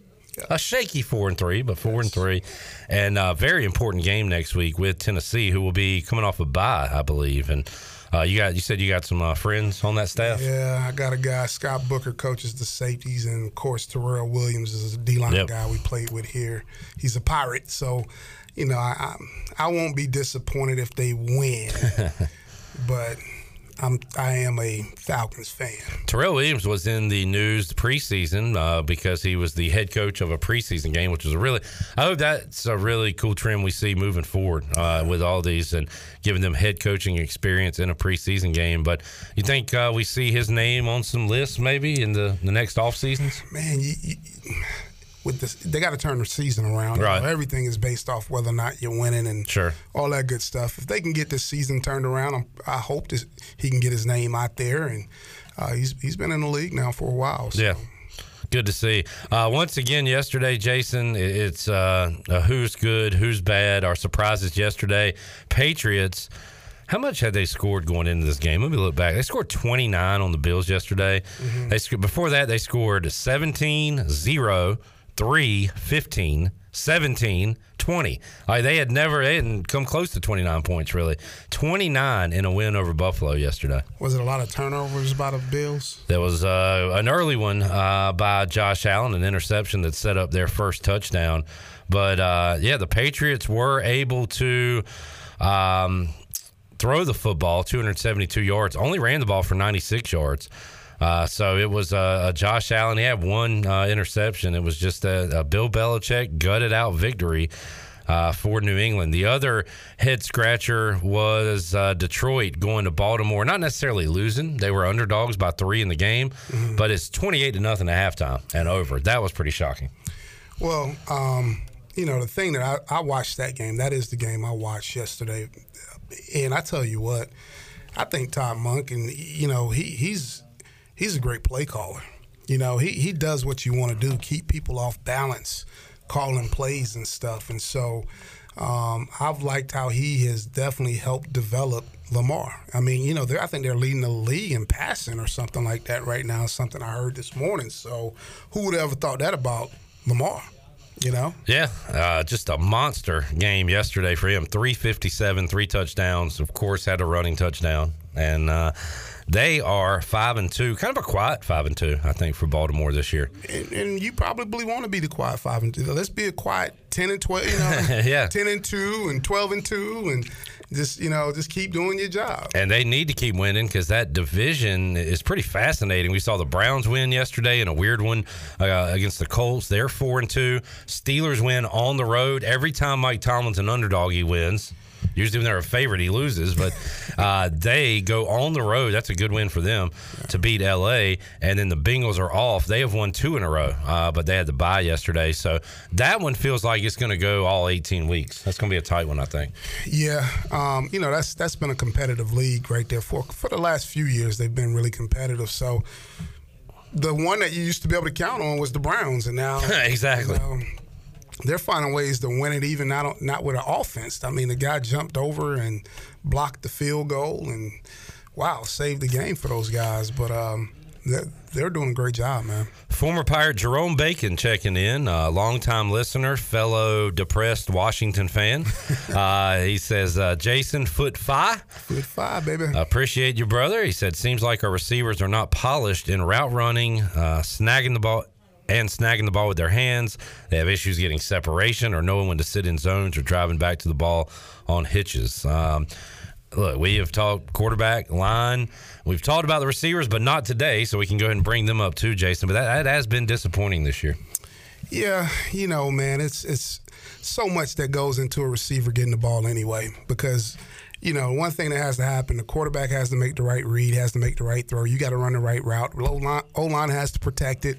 All that has to go on before you ever get a chance to touch the ball. And so, uh, I didn't like to let those opportunities pass me by. I wanted to make sure I was right where I needed to be. And um, but you know, th- those guys have struggled a little bit this year Yeah. with some of those things. You know, um, it's just part of the game. Um, you know, a new group um, that needed to step up. Uh, the disappointing thing is maybe the two veteran guys haven't stepped up as much as you would like to have seen those guys with Josiah and and Jalen. Um, and who knows? I mean, you know, sometimes as a receiver, you can do your job well, and the ball just never comes your way. But um, it's been a been a little bit of a disappointment watching it a little bit this year. No real dynamic guy to go to. Is that something you you talked about with with receivers that hey guys there are limited opportunities unless you are Justin Jefferson today or Tyreek Hill or Randy Moss or Jerry Rice previously you're not going to get 12 or 14 targets you might get 3 you might you know you got to make the most You got to make the most because you don't know. I mean, like uh, in the offense we played in, you know, a lot of it was dictated by what the defense was going to give you, and it's and it is still today. You know, based off of defensive rotation and all that type stuff, you can kind of feature guys as much as you want, but you know, a lot of times it's going to be determined by what type of defense you're facing. So you better take advantage of it. So, um, you know, at least then, if you make plays when they come your way, they're going to put you back in there to make plays. Yes, sir. That's all you can you can ask for. Jamie, uh, the Colts fan, said the Colts should be a topic on here with Minshew starting. They should always be a topic. All right, we'll talk about them, Jamie. They lost to the Browns. there you go. We talked about them. Anything else? No, they lost. They're losers, Jamie, just like my team, which is why we ain't going to talk about it. Uh, let's get our last break in. We'll come back, get ready to wrap things up. Phillies on the board. Here they come, and everybody's standing at Citizens Bank Park. It is three to one in the second. This might be a wild game six uh, today in Philadelphia. Astros and Rangers later tonight on the Buccaneer Music Hall scoreboard presented by Dub Buck. We'll take a break, come back, and wrap it up after this. Hit the music then. Thank you.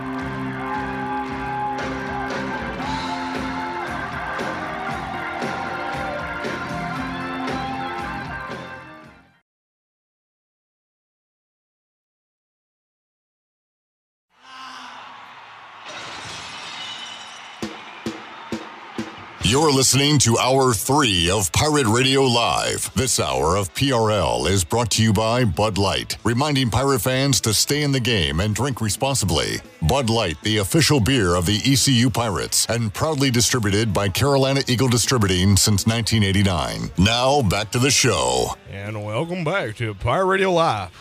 Quality Equipment is your full service John Deere dealer with 36 locations to serve you. Quality Equipment is open in Winterville next to Sam's Club or visit qualityequipment.com to find the location near you.